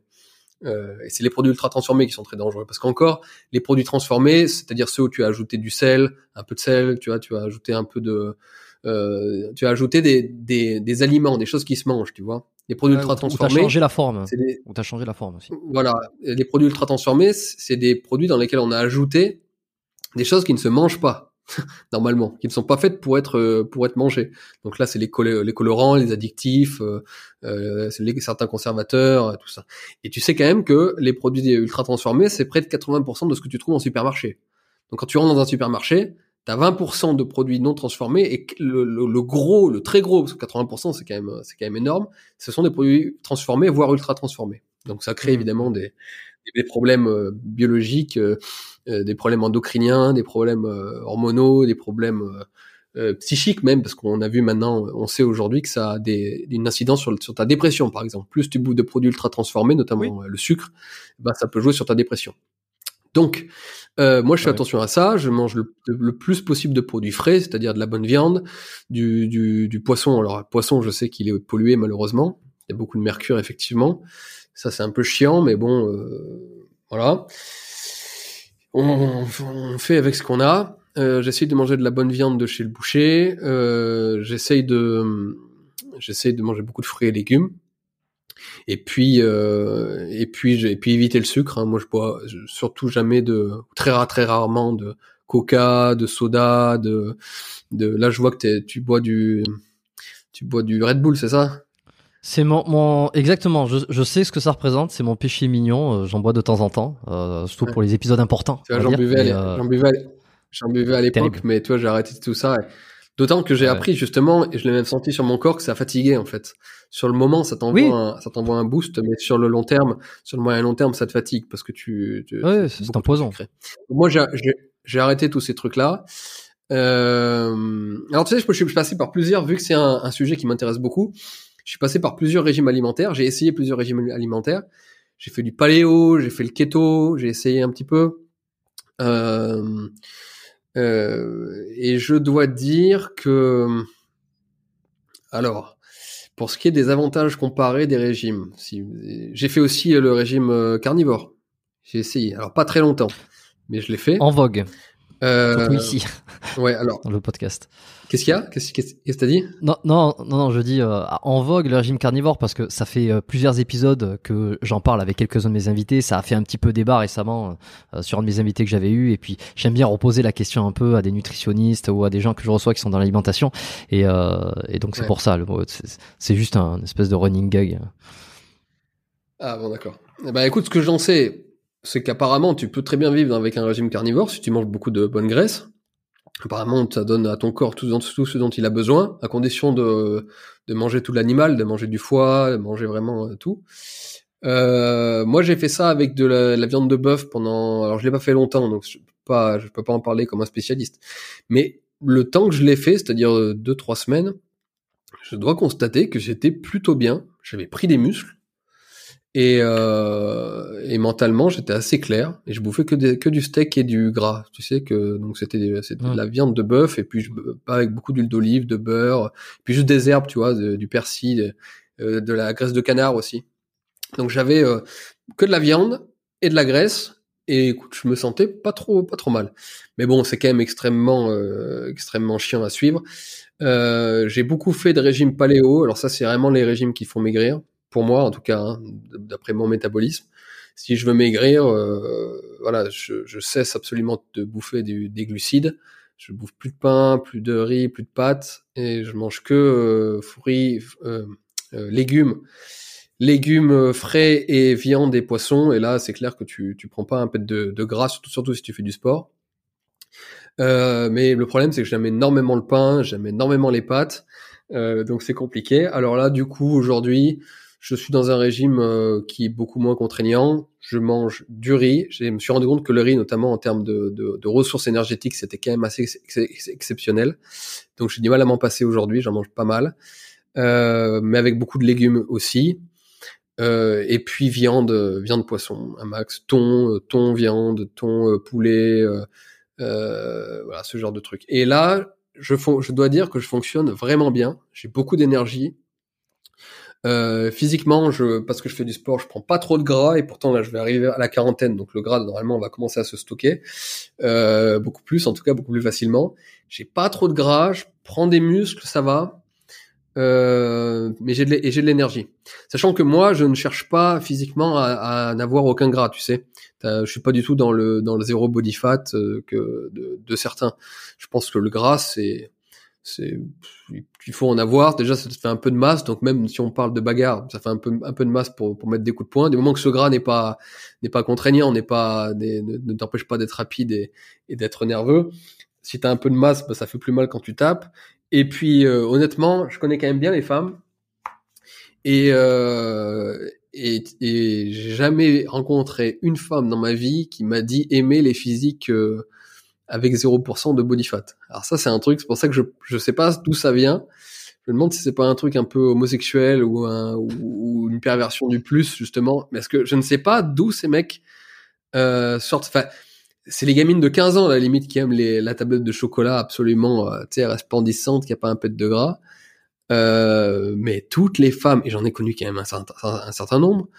Euh, alors peut-être aussi les filles pas très, euh, enfin les filles de, des- des- salles de sport quoi, les filles qui elles aussi prennent des stéroïdes et veulent, et veulent des culs comme ça là.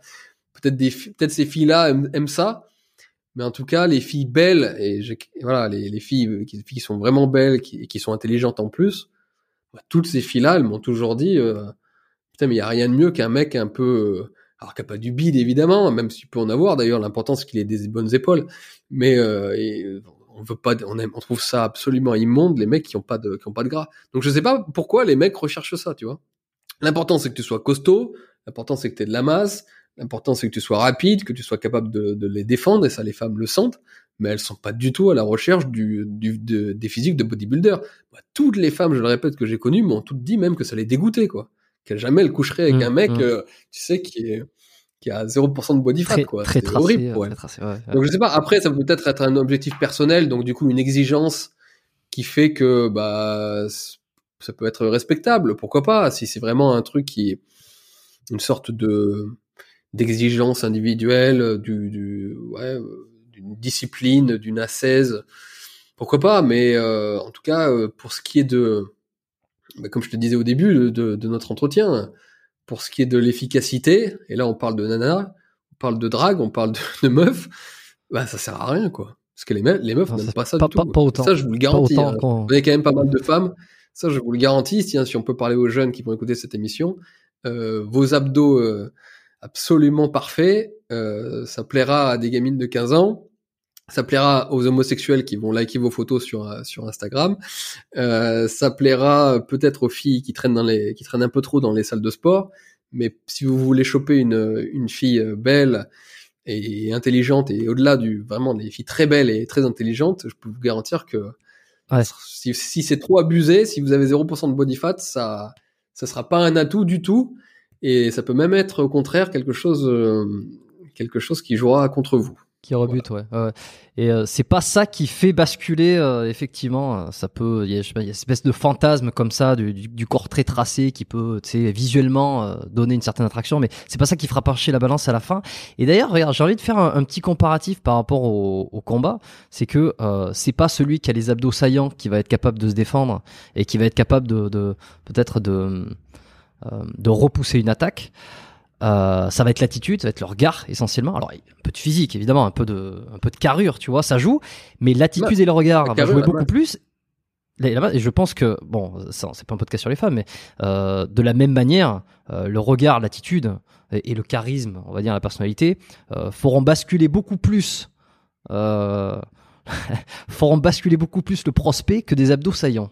Voilà, juste pour remettre les, Ah bah oui. priorités les importantes. Euh, dans dans.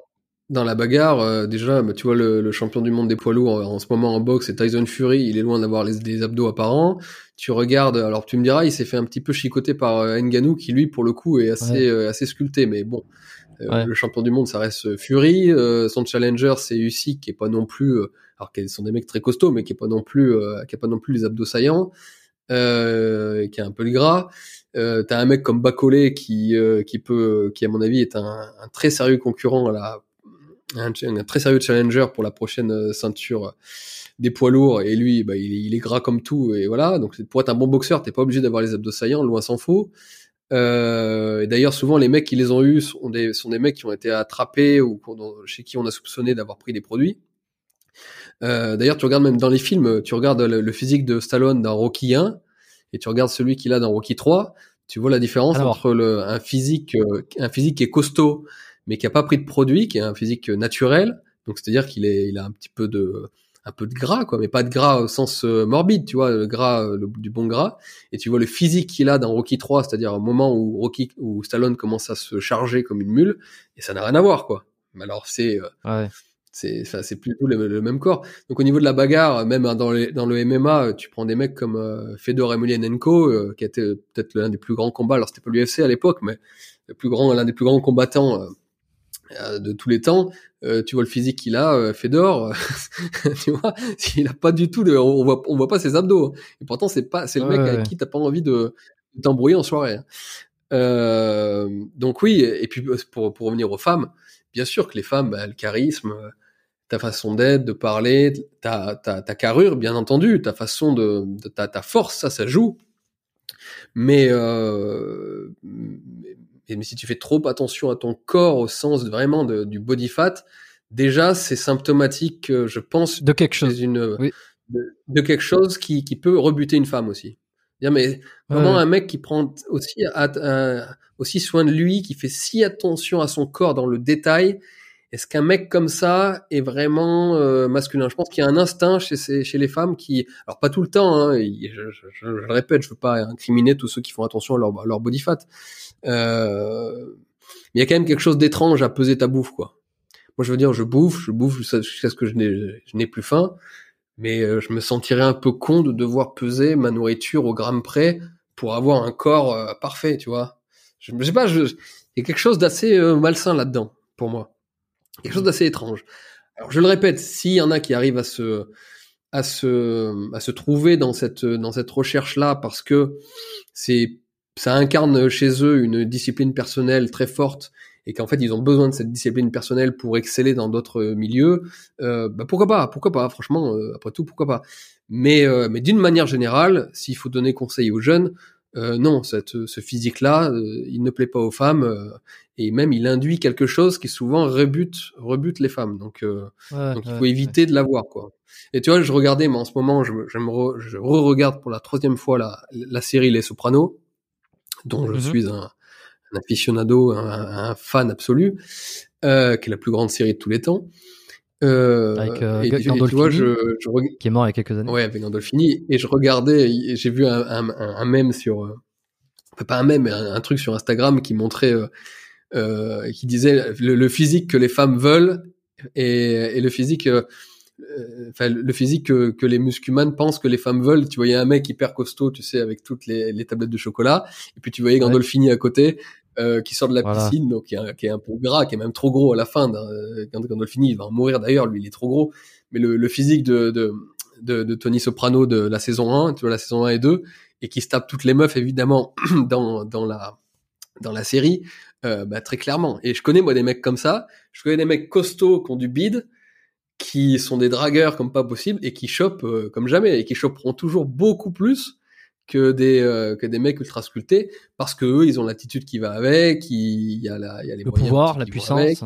euh, le pouvoir, la puissance, et ils ont du bide. Ils sont costauds, attention. C'est pas c'est pas une obésité morbide, c'est pas des skinny fat, c'est c'est des mecs qui ont des grosses épaules, qui sont capables de mettre une bonne patate si s'il le faut et ils s'en privent pas d'ailleurs.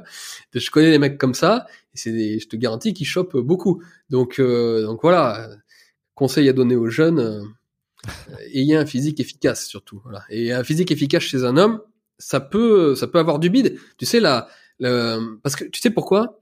Parce qu'en fait, avoir du ventre n'induit pas une mauva- un mauvais fonctionnement de tes, de tes hormones. Tu sais ça Tu sais que chez les chez les hommes, un bouleversement hormonal, c'est-à-dire un dysfonctionnement, le fait que tu aies moins, tu produises moins de testostérone et que tu produises de l'ostrogène, ça va faire chez un homme qu'il a, qu'il aura des grosses fesses, des fesses euh, grasses. Euh, En bas vois du corps, en bas les- du les corps, types, euh, ouais, les, les, ouais, les bas du cuisses, corps. euh, les types qui ont des, les types qui ont des problèmes hormonaux, qui sont assez féminisés, souvent ils chopent des, des hanches et des et, et des gros culs. G- Gynoïde, je Euh, crois. répartition gynoïde, euh, ça s'appelle, il me semble. Ouais, voilà, Répartition des ça, graisses, un peu comme des bouteilles, euh, un peu comme des- une bouteille d'orangina, quoi. Et ça se voit, ça se voit très clairement. hein. Euh, moi, je le peux le constater parfois dans la rue, c'est des trucs que tu vois. Tu vois un mec qui a des, qui a un gros cul et qui a, et qui a, tu regardes son visage, souvent il est assez féminisé, tu vois. Ça, ça, parce que c'est, en fait, ça veut dire que souvent, qu'il produit trop d'ostrogène et pas assez de testostérone. Alors Mhm. que si tu produis de la testostérone, euh, normalement, tu conserves des fesses assez, euh, assez fines, mais tu peux avoir du bide. D'ailleurs, les, le- les mecs euh, auxquels je pense, là, dont je te parlais, euh, ils ont du, un gros bide, enfin, ils ont un peu de bide, tu vois. Ils ont des bonnes épaules, mais ils ont des, ils ont des petits culs, tu vois. Ils ont des culs euh, normaux. Et en fait, chez les femmes, c'est ça qui est, le- qui est, qui est extrêmement important. C'est-à-dire que tu peux avoir du ventre si tu as des épaules. L'important étant que tu gardes un cul euh, qui ne soit pas euh, flasque et, et gras, tu vois. Et- Parce que c'est ouais. ça qui révèle un, un- un mauvais, euh, une mauvaise testostérone en toi. Et qui dit mauvaise Ouais, ouais. testostérone dit bah, Oui, infertilité, enfin problème de stérilité, dit euh, puis dit euh, absence de masculinité d'une manière générale, donc euh, et de virilité. Donc euh, c'est les femmes n'apprécient pas ça. Donc les femmes peuvent Ouais. tout à fait pardonner que tu aies un peu de bide et que t'aies pas les abdos saillants euh, du moment que tu as de bonnes fesses et du moment que tu as de bonnes épaules. Alors que c'est l'inverse, tu remarqueras chez les, chez les, chez les hommes et les femmes, chez, chez les femmes, euh, une femme qui a un bon fonctionnement euh, hormonal, donc qui a des oestrogènes, eh ben elle va développer naturellement des bonnes hanches et des bonnes fesses. C'est naturel. Ne serait-ce que pour enfanter, c'est plus, c'est c'est c'est mieux pour elles et c'est quand même leur leur fonction motrice première d'enfanter. Bon. Donc, euh, alors que une femme qui va avoir un petit cul mais qui va avoir du bide, c'est une femme qui hormonalement euh, est un peu bizarre, tu vois. Et voilà, bon, je Bah, pas- qui, qui est moins, qui est moins attractive, dis- disons-le. euh, pour qui est très, oui, qui attractive. Un homme pour être, euh, pour être attiré par, toujours attiré par une femme qui a des hanches et des bonnes fesses, euh, mais une femme qui a un gros ventre et des petites fesses, déjà, bah, ça n'arrive pas beaucoup, mais en général, les femmes qui sont ainsi, c'est qu'elles ont quand même des problèmes hormonaux. Euh, mais c'est pas bien. et faut qui pas dit problème hormonaux, je le répète, oui, Tout le monde est beau. Mais, mais, mais, mais, là, c'est pas, moi, je leur jette pas la pierre. attractif. Je jette la pierre à personne. Je dis juste que les, les hormones, c'est ce qui te permet de bien faire fonctionner ton corps et notamment bien faire fonctionner ton, ton système de reproduction.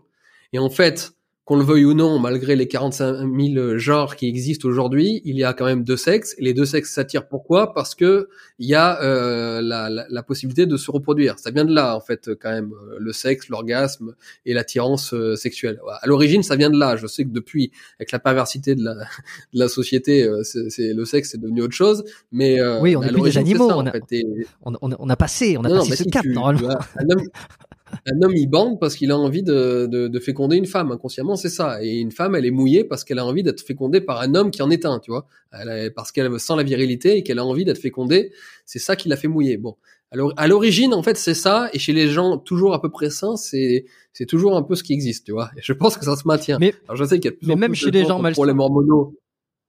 Ben, mais oui, mais même, ouais, enfin, le problème, c'est qu'ils sont tellement pollués, justement, par la société et par les perturbateurs endocriniens que la, la- le bouleversement hormonal qu'il y a en eux, induit par les perturbateurs endocriniens, qui encore une fois bouleversent leur chimie euh, interne, fait que, ben, ça bouleverse également leur sexualité. Et ça crée des perversités. Parce que s'ils ne sont plus sains et qu'ils sont malades hormonalement parlant, eh ben, euh, derrière, leur sexualité qui a toujours besoin de s'exprimer va s'exprimer par des voies malsaines, des voies différentes. Bon. Et j'en- je resterai pas trop sur le sujet parce que ça peut nous mener très loin et ça peut potentiellement faire sauter ta, ta chaîne. Donc, euh, on va, On va, on va- on va éviter. on va, On va on va- éviter. on va passer. Mais, euh, mais oui, la sexualité, c'est ça. Donc, la sexualité, c'est euh, une femme est attirée par un, par un, par un système hormonal masculin qui fonctionne. Et le système hormonal qui fonctionne, il, il, il, euh, il, il s'exprime lui par un corps. C'est-à-dire qu'il fabrique, il produit, il façonne un corps, un corps particulier.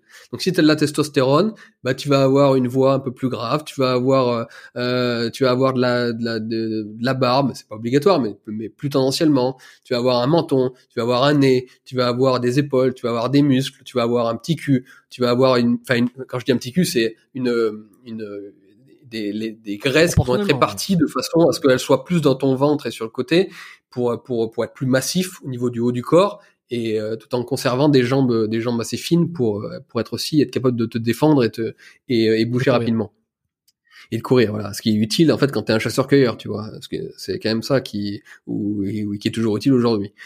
Et chez les femmes, eh ben, un système hormonal qui fonctionne correctement, bah, ça va lui donner des hanches euh, qui seront un peu plus larges avec le temps, en vieillissant, et potentiellement des fesses parce que ça va lui, lui permettre de mieux enfanter. Donc, euh, c'est normal que ces deux morphologies s'attirent parce que, in fine, elles doivent quand même produire des petits bébés. Voilà, et, et, euh, et perdurer, faire perdurer la civilisation et le et le et, l'humanité. Mais c'est intéressant, le, gènes, le- le des- corps des et des et, des, et de tes gènes, ouais. J'ai- extrapolé un peu vite, mais des, de tes gènes en tout premier, ouais. Euh, mais oui, le corps, l'apparence euh, te donne des indices sur le niveau de santé, le niveau de capacité euh, que tu as en interne. Donc c'est pour ça qu'un un corps euh, euh, pourri, qui a l'air pourri, euh, vraisemblablement, il est pourri à l'intérieur. Et s'il est pourri à l'intérieur, personne n'a envie de mélanger ses gènes avec euh, un corps pour, dont les gènes sont pourris également. Mais on, on a tendance à l'oublier tout ça, je trouve. hein. oui. Ouais, l'oublie. moins, oui, ton, ton, ton, ton corps est, ton corps est une, est une, est une, ouais, est une, est une publicité géante de tes hormones, en fait. Ouais. Ton corps, c'est la, la, la publicité de tes hormones. Voilà. Donc, euh, et, euh, et, et si, et si tu es nietzschéen, bah, tu, tu, tu penses aussi que tes idées, du coup, sont euh, la, la résultante de, de, de, de, de tes hormones. tu peux résumer parfois la, philo- la philosophie de certains à leur biologie et, à, et, donc la philosophie à une pharmacie. Mais, euh, mais bon, ça c'est un autre sujet que j'apporte pas mal dans, dans, sur mes sous-hommes. Je vous Non, invite à aller... euh, mais, mais, mais tu vois, d'une manière générale, j'en parlais avec un ami, j'en parlais avec un ami hier, qui est assez connu d'ailleurs. Je le- J'en parlais avec lui. Il me disait on, que. peut, on peut avoir son nom ou pas? Ouais, je Il peux le dire. connu. J'en parlais avec Papacito. On en, j'en Ah discutais avec lui euh, hier. Et euh, il me disait qu'il avait toujours fait très attention dans sa façon de, de se choisir des, des, des camarades, des amis, à la façon, dont- à la, à la façon dont ils, dont ils étaient, à, la- à quoi ils ressemblaient. C'était très important pour lui, c'est-à-dire qu'il s'était choisi les, les alliés, même dans le milieu, les, les, les- ses amis, avec euh, en, en prenant en compte leur, leur- la forme. Alors évidemment, c'est quelque chose qui va contre la morale actuelle de dire non, il faut voir euh, ce qui est derrière, La beauté, la beauté euh, voir la intérieure. beauté intérieure, euh, tout ça. Voilà. Mais en fait, euh, il me rappelait que la forme, ce n'était que le fond qui remontait à la surface, et qu'en fait, quand tu vois des gens qui ont l'air, euh, qui font pas attention à leur corps, qui font pas attention à la façon dont ils s'habillent, qui font pas attention à leur euh, à leur apparence, tu peux te dire euh, dans, un- dans un premier temps que euh, c'est une sorte de grandeur d'âme qui est euh, qui n'est pas matérialiste euh, et qui est qui est du pur esprit. Mais nous nous ne croyons pas au pur esprit. Euh, l'esprit doit aussi s'incarner. D'ailleurs comme même le même même là dans la religion chrétienne le, le- le- même Dieu s'est incarné en, en, en Christ si tu veux. Donc euh, il y a besoin d'une incarnation. La, philosophie de l'incarnation, c'est quelque chose de très très important. L'incarnation est nécessaire à toute idée, à toute, euh, à toute, à toute pensée, et même au pur esprit, même à, Dieu lui-même. Si l'incarnation est importante pour Dieu lui-même, alors euh, qu'est-ce qu'il en est pour nous le- les hommes, tu vois? Donc euh, les gens qui font pas du tout attention à leur à leur forme, et qui laissent aller totalement leur forme, euh, indiquent quand même quelque chose sur euh, sur leur être, sur leur être, sur leur leur face, sur leur euh, leur façon d'être au monde, sur leur pensée, sur leurs valeurs, sur euh, sur tout quoi. Et bon, bah, Mm. évidemment, on était d'accord avec ça avec Papacito, euh, sur ça avec Papacito et euh, et voilà, faire attention à la, la forme, à quoi tu, tu ressembles, à quoi tu, tu sens aussi, parce qu'il y a aussi euh, il y a aussi ça. Moi, je connais des mecs, euh, je vois je vois des mecs sur YouTube. Euh, je citerai pas le nom, mais j'arrive à, à les sentir à travers l'écran, si tu veux. J'arrive à savoir qui pue à travers l'écran. C'est quand même, c'est quand même impressionnant. Et parfois, c'est, c'est, c'est, c'est terrible quand même de te dire, mais les mecs se laissent tellement aller que tu arrives à savoir qu'ils sentent mauvais à travers l'écran. Donc, euh, Une corrélation c'est quand euh, même- insoupçonnée, mais, mais qui, qui bah là. ouais, c'est quand même une image que tu renvoies au monde. euh, Et d'ailleurs, je m'aperçois que souvent le, le public de ces gens-là ressemble à ces gens-là aussi. D'ailleurs, on a, un- on a un public qui nous ressemble d'une manière générale. hein. Euh, quand on est euh, créateur de contenu, qu'on est influenceur, qu'on est... euh, euh, moi, je vois les types qui m'écrivent, en général, euh, bah, je vois que c'est des mecs fonctionnels, tu vois. Je vois que c'est des Ouais, types, euh, même intellec- intellectuellement. Moi, je reçois beaucoup de messages de, de types qui, intellectuellement sont des hauts postes, tu vois, ont des, ont des, euh, ou alors sont dans des grandes écoles, euh, et ils ressemblent à quelque chose, tu vois. Hormonalement, ils ont l'air, euh, ils ont l'air carrés, tu vois. Et ça a l'air, de- ça a l'air de fonctionner, ça a, l'air de marcher. Je reçois peu de messages de types qui, euh, qui hormonalement ont l'air bizarres. Et en fait, je pense que tous ces mecs euh, là qui font pas attention à leur apparence, bah c'est des mecs qui doivent avoir un public qui euh, qui leur ressemble. Donc euh, après tout, euh, l'âne frotte l'âne, comme on disait dans, dans une formule latine. Euh, les ânes se, se rassemblent et puis les et puis euh, et puis qui se ressemblent s'assemblent quoi. Voilà. Hum. Euh, et puis c'est un petit peu ce que disait aussi Delavier, je me souviens ça m'avait marqué, le, le corps de traître finalement, euh, il a un corps de traître, euh, donc il faut s'en méfier parce qu'il a plus de chances de te trahir, puisque il a que par la trahison qu'il peut, qu'il peut faire quelque chose quoi. Je me rappelle, je me rappelle, c'était une discussion avec Jean-Marie Le Pen. On, on discutait dans son bureau et, il l'avait dit, mais je crois publiquement. Il avait parlé de Sarkozy ou je sais plus de Hollande, je sais plus qui il parlait, mais il avait dit que ça ne pouvait pas être un héros parce que tous les héros sont beaux, tu sais. Il avait dit. Et pas beau au sens euh, Ken, hein, euh, pas beau au sens, mais euh, tu sais avoir un, un- un physique qui, euh, parce que t'as des gueules, des gueules cassées, euh, des qui sont pas beaux, mais parfois qui sont, qui sont beaux. Pardon, ouais, mais tu prends un mec comme, est-ce que Gabin, est-ce que Lino Ventura, c'était des mecs beaux? Je sais pas. ou, des même, mecs ou même très Cassel. hein. Ou même, Même Cassel, Cassel, dans voilà. son genre, il y en a beaucoup tu qui disent factuellement, euh, il est pas beau, il est un mec comme Hollande, beaucoup. un mec comme François Hollande, tu peux, tu peux, tu peux quand même euh, comprendre un certain nombre de choses dans son être par rapport à, à la gueule qu'il a, quoi. Par rapport à la gueule qu'il a, au physique qu'il a, le laisser aller général qu'il incarne en fait, qu'il incarne dans sa, dans son corps et qu'il incarne du coup aussi dans sa, dans sa pensée, dans sa, dans sa, dans ses idées politiques. Le socialisme est un, est un, est un immense laisser aller général hein, de la civilisation. Donc, euh, donc ouais, euh, voilà, c'est, il y a des liens. Et puis, tu sais, moi, je crois que ça va vachement jouer parce que moi, je viens pas du tout d'un milieu de droite. Euh, je viens pas du tout d'un- d'une famille euh, comme ça politisée de droite. Et euh, et quand j'étais jeune, j'ai côtoyé un peu tous les milieux justement, et j'ai été assez euh, répugné par euh, par par les milieux de gauche en fait. C'était un peu les va-nu-pieds de chez moi. En Ardèche, il y en a beaucoup, tu sais, des des, des pulapis, des un peu des babacool, des des babs, comme on les appelait, euh, tu vois, des mecs un peu qui, qui, qui, qui sont devenus depuis fonctionnaires, euh, qui sont euh, qui sont dans les dans certains sont dans des ZAD, euh, enfin ils votent tous Mélenchon, enfin les gauchistes sont restés des gauchistes. Alors certains ont changé, hein, mais bon ceux qui sont restés des gauchistes toujours ne ressemblent à rien. Et en fait on le voyait très jeune, les mecs qui se laissaient aller dans leur façon d'être, leur façon de s'habiller, leur façon de qui se lavaient pas, euh, qui n'avaient donc aucun standard exigeant.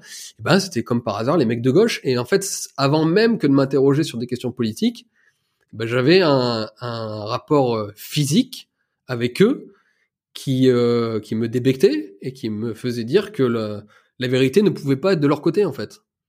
Si tu ne rends pas hommage à Mère Nature par la, qui est la plus belle de toutes, par la beauté euh, avec laquelle tu peux, vers laquelle toi tu dois, tu dois aller, c'est-à-dire essayer de te rendre le plus, le plus beau possible, pas au sens de la, de la, de la vanité, pas au sens de, l'excès de, de, raffinement, mais mais au sens de l'optimum, le, le, corps le mieux que tu puisses avoir et la, est la forme la plus belle que tu puisses offrir au monde en termes de de, de, de, tenue, de voilà, d'habits, de, façon, une façon de, de s'habiller, de ta, propreté personnelle, ce genre de choses. Si tu ne fais pas ça, c'est que fondamentalement tu es en opposition avec la nature qui elle est magnifique et s'est mise en ordre de sorte à rendre la vie possible en fait la nature, le monde, l'univers, c'est une, comme je disais quand je parlais des, des, des, des structures dissipatives, c'est une, c'est un, c'est un, c'est une, c'est un, monde qui s'est mis en ordre d'une telle façon qu'il en est magnifique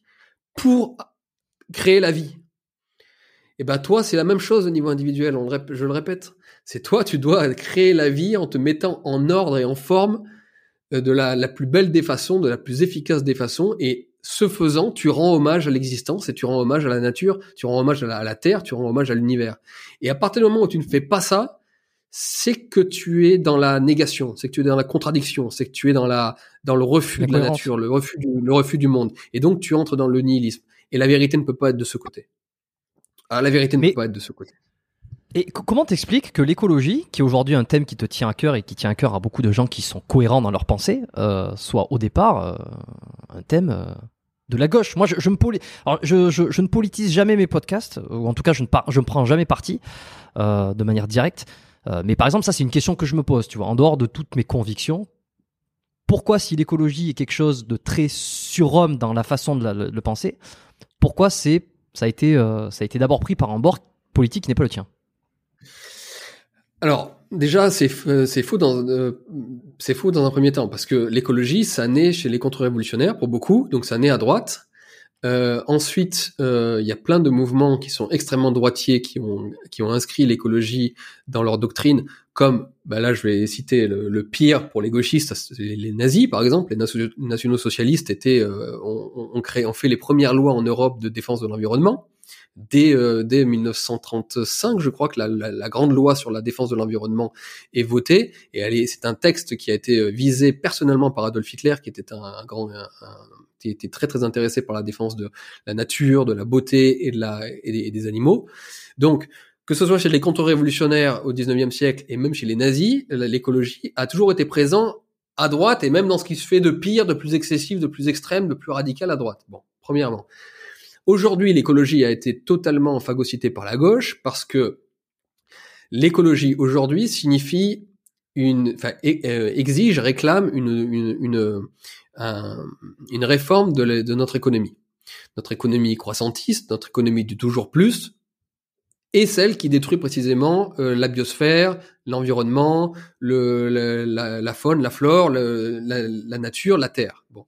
Donc, vu que l'écologie euh, réclame une réforme de l'économie, eh bien, tout ce qui est réforme euh, économique, en général, c'est plutôt à gauche. C'est-à-dire toute critique du capitalisme tel qu'il fonctionne actuellement, ça vient plutôt en général d'idées de gauche. Donc c'est pour ça que les gauchistes ont mis un petit peu la main dessus, parce qu'effectivement, l'écologie réclame une, une refonte de notre économie. Premièrement. Deuxièmement, euh, comme on dit, avec, avec la métaphore de la pastèque, il y a aussi beaucoup de communistes qui se sont reconvertis dans l'écologie parce que c'était une façon bah, toujours de critiquer le capitalisme, mais avec des idées d'esclaves, avec des idées du ressentiment. Et donc il y a là, on va pas faire de politique parce que comme tu dis, c'est pas l'objet de ton podcast, mais il y a une, distinction très importante à faire entre l'écologie de droite et l'écologie de gauche, c'est-à-dire une écologie pour moi du ressentiment et une écologie vitaliste. L'écologie aujourd'hui, c'est chez beaucoup de gauchistes et notamment chez les woke qui se qui, qui, qui arrivent à qui arrive à, allier euh, wokisme, déconstruction et défense de la nature. Sandrine Rousseau, par exemple, et le, mouvement euh, Europe Écologie Les Verts, les types arrivent à, à te défendre l'immigration qui, qui, pourtant bouleverse totalement les, les sociosystèmes, qui doivent être connectés avec les écosystèmes si on veut qu'il y ait un petit peu de durabilité et de et de de, de, de sustainability comme on dit en, en anglais. Euh, bon bref, donc ils veulent l'immigration, ils veulent ils veulent les transgenres, ils veulent ils veulent tout et n'importe quoi qui s'éloigne de la nature précisément chez nous les hommes, mais ils veulent défendre la nature, donc ils sont dans une cohérence totale. Et puis, euh, en fait, c'est toujours leur ressentiment suicidaire et leur nihilisme du refus de la vie qui s'exprime à travers l'écologie lorsqu'ils te disent ah faut arrêter de faire des enfants euh, parce que euh, l'empreinte carbone des, des, occidentaux est trop forte, donc il faut, faut détruire notre civilisation. Donc en fait, les forces de destruction de la vie et de la civilisation et de la beauté ont trouvé dans l'écologie un moyen de s'exprimer aujourd'hui. Mais du coup, ils expriment ces idées de façon euh, extrêmement délétère et qui ne servent pas, in fine, l'écologie. D'ailleurs, moi, j'en viens quand même de plus en plus à me poser la question, je suis pas complotiste pourtant, mais à me poser la question de, de savoir si les, certains écologistes ne seraient pas payés en sous-main par les, les compagnies d'énergie fossile, par Total, Shell, BP et toutes les grosses entreprises pétrolières, parce que ces écologistes-là sont tellement caricaturaux et tirent tellement, euh, tirent tellement, enfin, tirent contre leur camp qu'on se demande si ces mecs-là sont pas payés. Et d'ailleurs, tu sais que les Verts euh, en Allemagne, ça avait fait scandale, ont été payés par Gazprom, euh, c'est-à-dire une énergie fossile, donc euh, russe, pendant très longtemps. Donc, quand on voit les écologistes de gauche qui aujourd'hui sont caricaturaux à l'extrême, sont, des déconstructeurs, sont des éco-woke, et que leurs activités, leur activisme consiste à aller détruire des œuvres d'art dans des musées consiste à s'asseoir sur la s'asseoir euh, sur la route euh, pour emmerder les braves gens qui rentrent du travail et qui n'ont qu'une hâte c'est d'entrer chez eux après avoir bossé comme des comme des fous toute la journée. Donc vraiment faire chier le monde et, euh, et faire tout ce qu'il ne faut pas faire. Et qu'à la fin c'est eux qui représentent l'écologie et que du coup ça crée dans beaucoup d'esprits notamment d'esprits de mecs de droite que l'écologie c'est ça. L'écologie c'est ces mecs là donc en fait les mecs se disent à la fin que l'écologie c'est de la merde si l'écologie c'est ça tu vois euh, mmh moi, je, mmh franchement, si j'étais le, le, directeur de, de, Total, je filerais des millions à Sandrine Rousseau euh, et à Europe Écologie Les Verts euh, tous les ans, tu vois. Parce que si l'écologie est représentée par ces gauchistes, c'est la voie royale pour la pour la pour la, pour le carbofascisme comme on appelle c'est-à-dire pour la pour la, la civilisation du pétrole. On continue on et on continue à détruire la nature euh, sans problème et et même plus que plus que jamais si jamais les écolos, c'est les gauchistes. Et si jamais l'écologie, ça signifie être sous la dictature de Sandrine Rousseau. Parce que, euh, spoiler alerte, si c'est si c'est le cas, je ne suis pas écologiste moi-même, tu vois. C'est pour ça que euh, c'est pour ça qu'il faut inventer une autre écologie, ou plutôt restaurer une véritable écologie qui euh, qui ne soit pas aussi caricaturale et et, absolument incohérente, qui est celle de la gauche d'aujourd'hui. Hmm. Je, me souviens euh, quand j'étais beaucoup plus jeune, quand j'entendais, quand j'écoutais certains groupes euh, qui étaient un peu, tu sais, reggae, euh, dub, ou même je regardais, tu sais, les hippies qui défendaient le, de, de, alors attention, hein, c'est pas un avis, c'est juste une constatation de quelque chose qui est pas clair, de casser les frontières, tu sais, une espèce de mondialisation où tout le monde peut circuler, mais en même temps qui est absolument contre le capitalisme. Je veux dire, si on casse les frontières, ça, ça, ça, semble ou le capitalisme ou en tout cas la croissance et le marché, ça semble difficile de pouvoir circuler partout et en même temps de défendre l'écologie, en même temps de défendre la, la, la décroissance. C'est vrai qu'il y a un truc comme ça. Euh, alors je sais pas si à l'époque c'était si euh, mais, mais l'écologie, l'écologie, le principe de l'écologie, euh, une civilisation écologiste, c'est une civilisation qui créera des circuits courts et qui voilà, pour ça. réinvestira énormément dans le localisme. C'est donc une civilisation qui, qui responsabilisera les populations sur leur territoire au maximum. Donc l'immigration de masse est absolument incompatible avec l'écologie. Il n'y a pas plus incompatible que l'immigration, qu'une immigration, de masse et des sociosystèmes, c'est-à-dire des, cultures et des économies locales qui fonctionnent en harmonie avec leur environnement, avec avec l'écosystème. Parce que si tu bouleverses les sociosystèmes, c'est-à-dire les sociosystèmes culturels et les économies locales, par l'arrivée chaque année de dizaines de milliers, centaines de milliers, millions de personnes, tu ne pourras jamais fabriquer une société écologiste. Donc, point final, euh, c'est terminé. Euh, avec cet argument, ils ne peuvent pas répondre à cela. Je veux dire, ils sont, ils sont morts et enterrés avec cet argument. Et parce que tu ne peux pas le contredire. L'écologie de demain nécessitera des populations fixées sur leur territoire, qui s'occupent de leur territoire en une harmonie, euh, une harmonie, euh, comment dire, de, une harmonie négantropique, c'est-à-dire qui va lutter contre l'entropie et contre le désordre, contre le chaos, grâce à une nouvelle économie qui soit qui, qui, sera localiste et donc tu ne peux pas avoir ça avec des mouvements de population euh, gigantesques qui sont liés euh, qui sont euh, induits par l'immigration. Voilà, point final. Mais Julien, Julien, si tu fermes, si tu rentres, si tu remets tout en local, toutes ces populations qui ont la guerre dans leur pays et qui essayent de venir avoir une chance dans des pays plus développés, tu fais quoi? Tu les laisses mourir dans leur pays? Tu fermes? Tu tu tu barricades le c'est un peu politisé, euh, mais c'est c'est l'argument contraire. Je, je, suis curieux de t'entendre euh, juste sur ça. Euh, et ça, je suis pas du tout. moi, je pose la question pour, pour ramener une réponse. On laisse mourir les gens de l'autre côté. on ferme. Mais non, mais il faut que les il faut que les populations soient responsables sur leur sol. Et il faut qu'ils soient autosuffisants Alors pas à 100%, il ne s'agit pas de, vivre en autarcie, mais il faut, de, faut, casser le, phénomène de la mondialisation. De toute façon, on va arriver à cela. Il faut démondialiser le monde. Donc il faut retourner à des, circuits courts et des circuits plus locaux. Et, euh, et il faut que les populations vivent en accord avec leur, euh, avec leur environnement. C'est-à-dire qu'en termes de démographie, la démographie doit être en accord avec leur capacité de production leur capacité de production et d'une productivité qui soit écologique. Je te prends un exemple. Lorsque nous sommes arrivés, lorsque les Européens sont arrivés en Afrique, l'Afrique en 1900 était composée de euh, 100 millions d'individus. D'accord? C'est-à-dire que la, les Africains avaient créé une machine économique, avaient créé une machine de production qui faisait que bah, il ne pouvait pas y avoir plus de 100 millions d'Africains noirs, d'Africains subsahariens, euh, parce que c'était comme ça, parce que sinon il n'y avait pas assez de quoi manger, il, beaucoup étaient dans des tribus encore de chasseurs-cueilleurs, donc leur, leur, démographie était en correspondance avec leurs moyens de production et avec l'harmonie qu'ils avaient euh, sur leur terre. C'est très bien comme ça. Le souci, c'est que nous, nous sommes arrivés, on leur a apporté euh, des vaccins, on leur a apporté euh, des, des, des, des, pesticides pour euh, pour lutter, on leur a apporté euh, tout un tas de choses qui a démultiplié leur population et on leur a apporté de la nourriture aussi parce que l'Afrique, faut savoir, je crois, est toujours dépendante à plus de 80% de, de, la nourriture que l'Afrique importe, qu'elle vienne d'Europe ou qu'elle vienne de Chine. Bon, c'est-à-dire que en fait, la, la, la surpopulation africaine à, laquelle on assiste aujourd'hui et que l'on voit déferler de plus en plus sur nos côtes, c'est une, production de l'Europe surtout, essentiellement.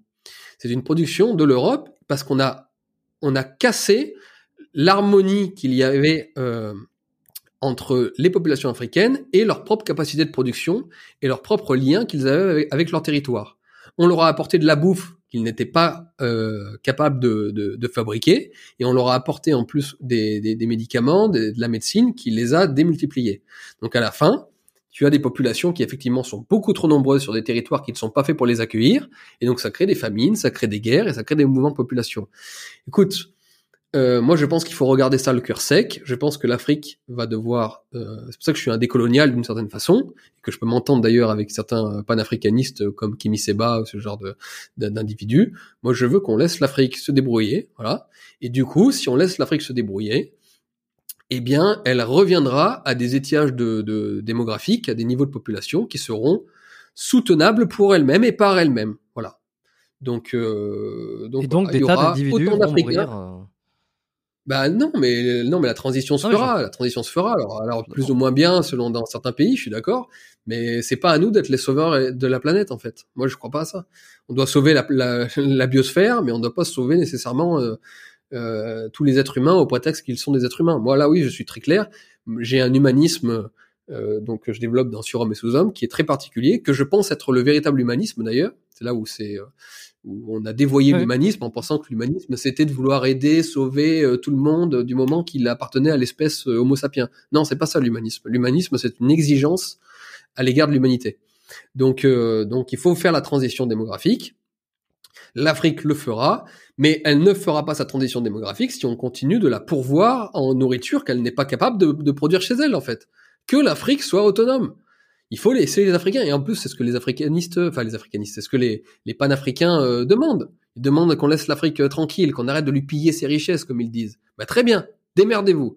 On arrête de vous envoyer des médicaments, on arrête de vous envoyer de la bouffe, vous vous démerdez tout seul, et au bout de 50 ans, il y aura autant d'Africains en Afrique que l'Afrique pourra supporter, et euh, ce sera très bien comme ça, et il y aura pareil, il va y avoir un hiver démographique en Europe, parce qu'on va, on va, je l'espère, aussi arrêter la surproduction alimentaire qui détruit euh, nos sols et qui, euh, et qui est une véritable catastrophe pour la, pour la biodiversité. Donc il y aura aussi moins d'Européens, il y aura moins d'habitants sur la planète Terre, et ce sera mieux comme ça. Mais euh, il faut arrêter de, de, de gonfler artificiellement les, les, les, populations humaines. Il faut accepter un certain hiver démographique qui ramènera l'espèce humaine à des niveaux qui pour moi seront beaucoup plus euh, soutenables et durables en tout cas bien meilleur pour la planète. Donc ce qui se passe en ce moment, en termes de réduction de la population des pays industriels, n'est finalement pas tant une catastrophe que ça. Ce qui est catastrophique, c'est de remplacer ce, ce manque euh, d'humains en Europe au nom de la croissance par les excès et les, les excédents africains. Là, en revanche, si on fait ça, c'est là où c'est là où on se met le, où on se met dans, dans une, se met dans la merde et on court droit vers la catastrophe. Non, il faut accepter qu'on ait moins de monde. Il faut accepter que l'Afrique fasse sa transition démographique. il faut surtout pas, euh, comme deux verres, tu sais, il y en a un qui est moins rempli et l'autre qui est plus rempli, euh, euh, mettre le verre plus rempli dans le verre moins rempli. Non, il faut que les deux verres finissent par être, par vouloir le mieux plutôt que le plus, tu vois. On, peut faire des liens avec, mmh avec euh, tout le thème de, la, de, notre, de notre discussion. Voilà, il faut que l'Afrique revienne à un état normal des choses, et pour qu'elle revienne à un état normal des choses, il faut qu'on arrête de la nourrir en surexploitant nos sols. Et il faut qu'on arrête de lui, de lui fournir tout ce que, tout ce que l'on a en termes de, de, de, de médication. Il faut qu'elle se démerde toute seule, il faut qu'elle ait son indépendance, il faut laisser les Africains libres, il faut qu'ils aient leur laisser le, le, le, soin de se déterminer eux-mêmes, d'être plus responsables. Donc je suis à fond pour le nationalisme africain. Allez-y les gars. Euh, vivez comme vous voulez vivre et comme vous devez vivre, et laissez-nous aussi vivre comme on doit vivre, et que chacun euh, soit ami dans sa sphère civilisationnelle. Voilà. Bon, allez, on va terminer là-dessus. Le triomphe euh, des forts, le maintien du mieux, le maintien du fort, et finalement la, sauvegarde de notre civilisation et de l'humanité, est-ce que tu y crois?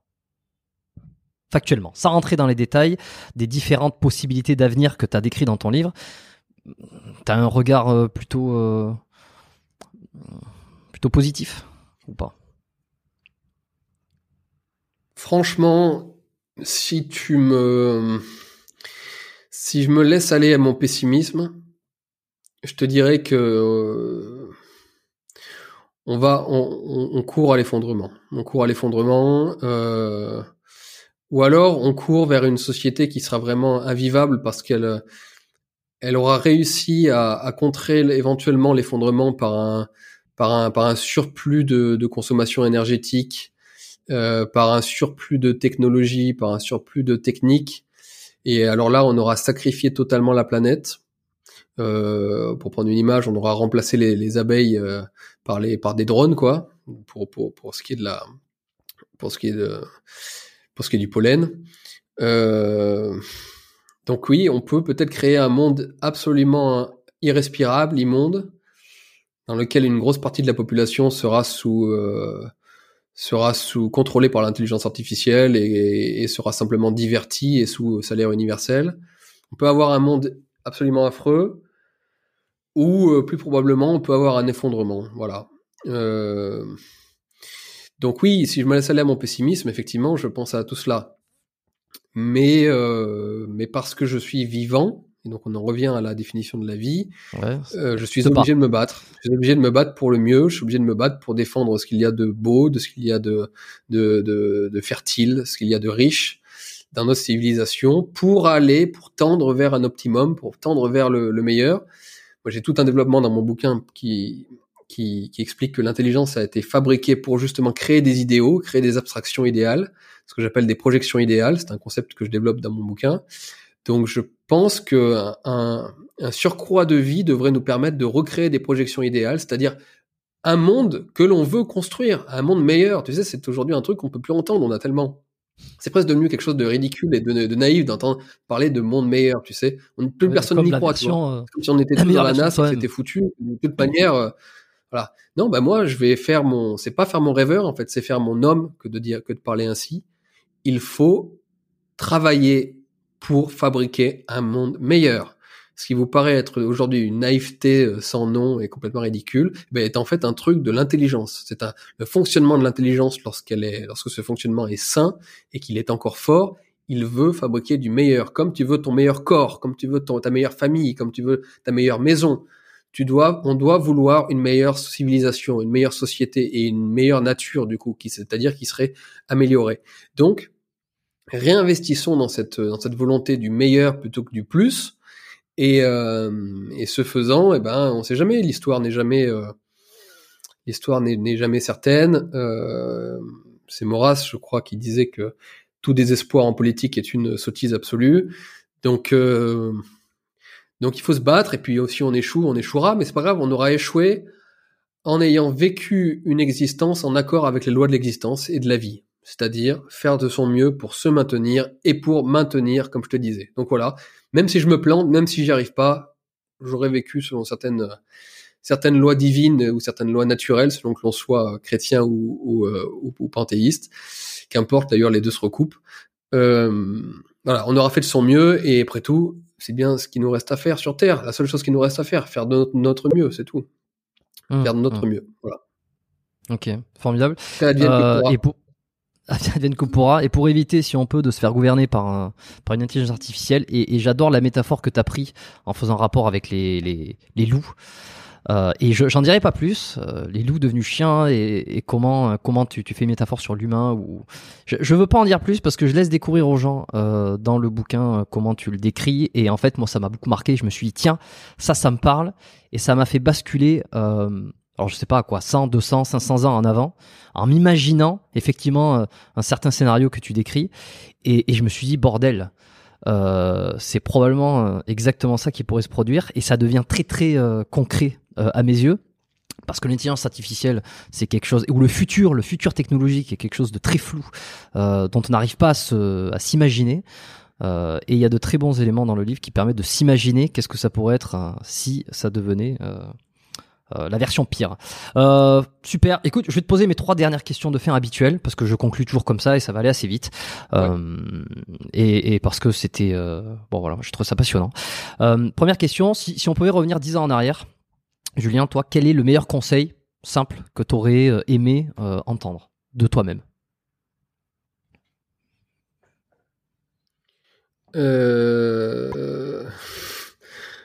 Meilleur conseil? Euh, Arrête de perdre du temps. J'ai perdu beaucoup de temps dans, dans des choses futiles. Euh, J'ai notamment trop couru après les femmes. J'ai voulu trop la, la femme parfaite. euh, j'ai- J'aimais beaucoup, beaucoup trop les femmes, donc ça m'a fait perdre beaucoup de temps. Ça m'a appris beaucoup de choses, bien sûr, mais ça m'a fait perdre beaucoup de temps. Euh, donc euh, voilà, euh, j'aurais j'aurais dû être plus sérieux de ce côté-là. Et en fait, tout ce temps perdu à chercher mon ce, ce bonheur personnel, je l'ai pas investi dans, le- dans le travail, assez dans le travail. J'aurais dû m'investir beaucoup plus dans le travail euh, plutôt que plutôt que la ce- ce- cette recherche euh, hédonique de- des femmes. Donc voilà, je dirais, je me dirais, non, ne perds pas de temps parce que finalement, ça sert à rien ça sert à rien et même si ça t'apporte deux trois trucs, euh, c'est pas c'est pas du tout le plus essentiel dans la vie. Euh, reste avec une euh, enfin reste avec une femme avec qui tu te sens bien, qui qui, t'apporte euh, ce qu'elle doit t'apporter et puis remets le, le rêve de la recherche de la princesse idéale, mets, ce rêve-là de côté parce que c'est toujours un mensonge et à chaque fois que tu crois l'avoir, en fait, c'est un c'est pas du tout ce que ce qu'elle est vraiment. Euh, et je me serais aussi dit de pas faire de politique, mais ça c'est quelque chose de plus personnel. Euh, si j'avais à refaire ma vie, je ne, euh, je, je n'aurais pas fait de politique pure. Je serais resté plus dans le monde des idées, j'aurais fait peut-être des choses dans, dans le business, mais euh, qui m'auraient permis ensuite d'être plus indépendant dans le monde des idées, mais j'aurais fait, pas fait de politique. Je pense que la politique, euh, c'est pas par là aujourd'hui que, enfin bon bref, je vais pas, je vais pas insister, mais moi j'aurais évité Je la politique. comprends, je comprends. J'aurais, j'aurais fait autre chose. Donc voilà, moi c'est le conseil que je me serais donné à moi-même il y a 10 ans et que je donne du coup aux jeunes. Ne perdez, pas de temps en fait. Trouvez euh, un, travail, trouvez une vocation qui vous plaît et dans, dans laquelle vous êtes bon et, euh, et, tenez votre cœur en bride, comme dit Zarathustra, comme dit Nietzsche dans Zarathustra, c'est-à-dire euh, vos émotions, vo- votre affect, votre tout ça c'est important bien sûr, mais c'est pas le plus important. Voilà. Trouvez une compagne qui vous satisfait, qui qui, qui est bien, qui vous permet d'avoir une famille stable et un environnement stable pour vous permettre de travailler et d'être sérieux, c'est ça le plus important. Et c'est ce que c'est, c'est ce que moi je n'ai pas fait quand j'étais jeune et aujourd'hui je le regrette un peu, même si bon le but de la vie c'est aussi de l'accepter telle qu'elle est et que si si ma vie a été comme ça, c'est qu'il y avait aussi un il y avait du sens à, à cela si tu veux. Donc euh, bon, c'est comme ça. Voilà quels, quels seraient mes conseils si je devais revenir euh, il y a dix ans en arrière. Euh, un mentor, un mentor, un modèle absolu. euh, bon, Nietzsche, je crois comprendre, mais s'il y en a un autre, hein, tu citerais qui? Un mentor, un modèle, Ouais. Euh, Nietzsche, c'est pas, c'est ni un mentor ni un modèle. C'est un mentor, oui, philosophique. Euh, euh, c'est pas un modèle.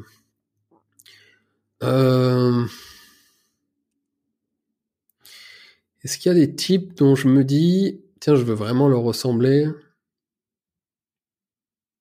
Non, en fait, en fait, je, en fait, on se construit pas avec un mentor. Il faut jamais se construire avec un mentor. Il y a des, il y a des choses qui, il y a des qualités qui existent de façon très prononcée chez certaines personnes il faut aller les piocher en fait. D'ailleurs, j'aimerais bien avoir, par exemple, la volonté de Napoléon. Voilà. Napoléon avait une volonté de faire. C'est-à-dire que Napoléon, il décidait quand est-ce qu'il voulait dormir, quand est-ce qu'il ne voulait pas dormir. Euh, il décidait tout en fait. Il avait une volonté tellement forte qu'elle régnait sur euh, sur tous les aspects de sa vie. Donc, par hmm. exemple, voilà, ça c'est quand je pense à la volonté, je me dis que j'ai envie d'avoir une volonté napoléonienne. Euh, quand je veux, je pense à d'autres euh, à d'autres choses, au, physique, ben, je vais penser à telle personne, telle personne. Donc j'ai pas une personne en particulier, j'ai euh, plusieurs plusieurs individus qui peuvent m'inspirer. Et c'est ce que je conseillerais d'ailleurs aux jeunes, c'est de c'est d'avoir comme ça une sorte de panthéon de plein de gens qui vous inspirent. Et toutes les personnes ont des défauts. Voilà, il faut le savoir. toutes les personnes ont des défauts. il y a, il faut jamais idéaliser quelqu'un, mais il faut aller chercher le meilleur chez chez ces gens-là. Voilà.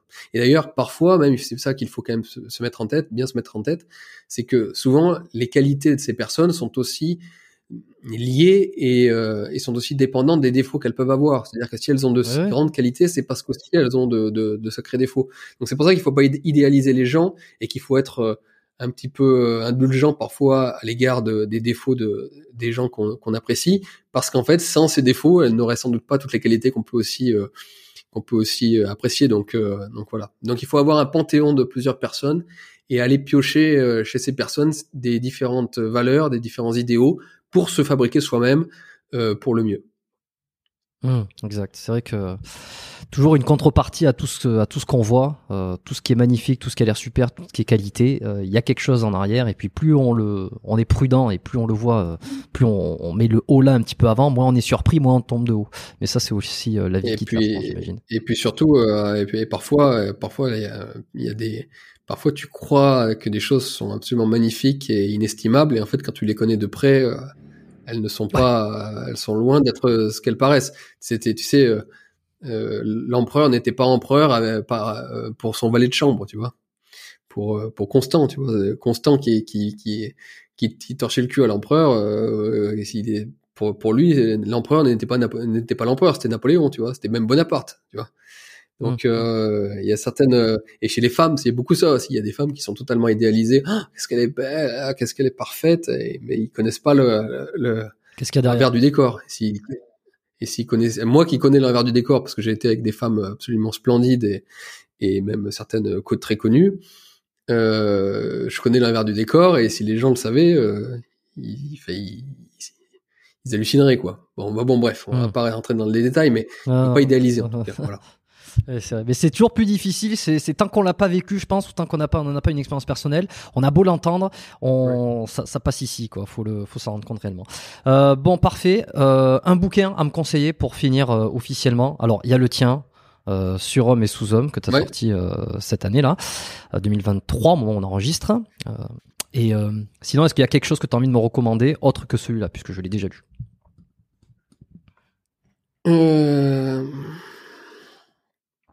Euh, des livres. Euh... je pourrais te conseiller tous ces bouquins. Ils sont presque tous, euh, tous bons. Euh... Un qui t'a marqué. Je vais, rendre un hommage à, je, vais rendre un hommage à, à, au plus grand philosophe actuel, le plus grand philosophe vivant, qui est Peter Sloterdijk, qui est qui n'est connu que par les milieux très cultivés en France, euh, mais pas du tout connu mais médiatiquement euh, parce qu'il est difficile à lire parfois, pas tout le temps, mais, quand même il a des, parfois il y a des, il faut s'accrocher. Mais c'est pour moi le plus grand des philosophes vivants, et pas pour moi d'ailleurs, pour, il est reconnu par par par, par beaucoup. Euh, et j'ai lu dernièrement son dernier là, qui, qui, vient de sortir, qui est un petit livre qui s'appelle Les remords, le remords de Prométhée. Et je peux te dire une chose, c'est que quand je doute de mes idées parfois, je, ça m'arrive très souvent parce que j'en mets très très souvent en cause mes idées et parfois même trop, ce qui m'empêche de, de, de, produire, de produire euh, du contenu. Euh, quand je doute, que je sais pas trop si, je me trompe ou pas, si je suis, que, que, est-ce que je suis sur la bonne voie ou pas.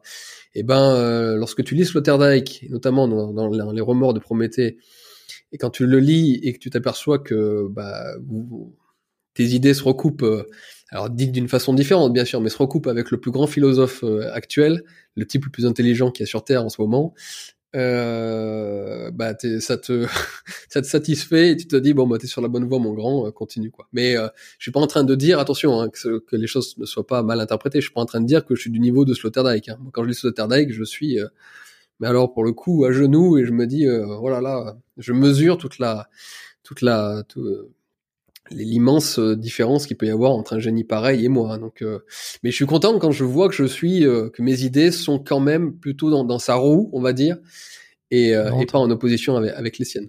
Ouais. Et, et, lui, et ses idées, c'est plus lui une façon d'interpréter le monde et de le comprendre. Il est pas moi j'ai un côté toujours politique, j'ai un côté prescriptif, c'est-à-dire je comprends le monde, je vous explique comment moi je comprends le, monde et ensuite je vous, je vous dis euh, qu'est-ce qu'il faudrait faire. J'ai un côté politique. Lui est un véritable philosophe, c'est-à-dire qu'il est simplement dans la dans la compréhension du monde. Voilà. Mais quand euh, du coup je vois que je le comprends à peu près comme lui, euh, ça me rassure. Ok. Merci beaucoup Julien. C'était un vrai plaisir, une discussion euh, passionnante de mon côté en tout cas. Euh, donc je te remercie d'être passé sur l'émission ici. je me suis bien éclaté, je pense que les gens se seront bien éclatés aussi.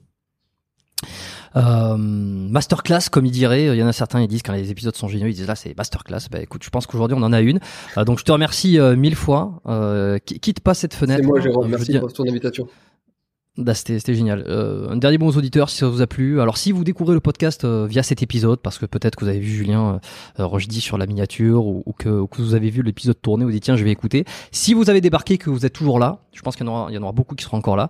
Euh, ben, abonnez-vous au podcast parce que euh, et allez regarder un petit peu ce qui s'est fait sur les anciens épisodes. J'essaie d'aborder pas mal de sujets qui tournent autour bah, du, du corps, de l'esprit, de la compréhension de soi, la santé, la nature aussi un petit peu. Tout ça est lié on a quand même gravité autour de ces, de ces domaines aujourd'hui, et puis on a fait des, des ponts et des liens, et euh, qui étaient plutôt sensés, plutôt logiques, et ça va amener à des réflexions, de jolies réflexions, euh, je pense chez pas mal de, de gens. Donc euh, allez découvrir le, podcast, abonnez-vous, écoutez-les sur euh, Spotify ou Apple Podcast, je le préfère, c'est plus sympa, c'est comme ça que moi j'écoute les podcasts aussi. si vraiment vous avez trouvé ça cool, mettez une évaluation, aussi une petite, un petit 5 étoiles, c'est comme ça qu'on fait vivre davantage l'émission. Et j'ai cru, euh, j'ai cru apercevoir que tu lançais ton propre podcast, tiens, j'y pense. c'est ça, bah c'est ça, c'est ce que je voulais dire, si tu me permets. Donc bien sûr, euh, euh, abonnez-vous et écoutez les podcasts de biomécanique. Mais du coup, j'ai lancé mon, mon, podcast là, là, il y a la semaine dernière. On est rentré dans le top 10 sur Spotify, donc je suis assez content. Il doit y avoir une prime aux entrants, je pense. Mais euh, c'est un format qui est, qui est intéressant, donc euh, qui permet de justement de d'ouvrir plein de tiroirs, de parler, d'avoir un rapport avec euh, avec le, public qui est qui est peut-être un rapport plus mature, plus intelligent. Donc voilà, je, me lance dans le podcast. Donc euh, vous pouvez aller me suivre sur les réseaux sociaux si ça vous intéresse. Euh, voilà. Merci Jérôme de me laisser me laisser faire ma publicité. Oh bah, il y a, y a, aucun problème. C'est pas de la pub, c'est du, du partage, c'est de l'information. Et de toute façon, si vous voulez poursuivre la réflexion euh, de Julien, euh, vous pouvez les retrouver sur son podcast. Euh, et puis sur le mien et sur les différents invités que je peux avoir, de très beaux invités arrivent. Donc c'est pour ça, abonnez-vous. Euh, gardez une oreille attentive. Et puis, euh, je vous remercie pour votre attention, votre fidélité. Je vous dis à lundi prochain sur Biomécanique. Bye bye. Mom deserves the best, and there's no better place to shop for Mother's Day than Whole Foods Market. They're your destination for unbeatable savings, from premium gifts to show-stopping flowers and irresistible desserts. Start by saving 33% with Prime on all body care and candles. Then get a 15-stem bunch of tulips for just $9.99 each with Prime. Round out Mom's menu with festive rosé, irresistible berry chantilly cake, and more special treats. Come celebrate Mother's Day at Whole Foods Market.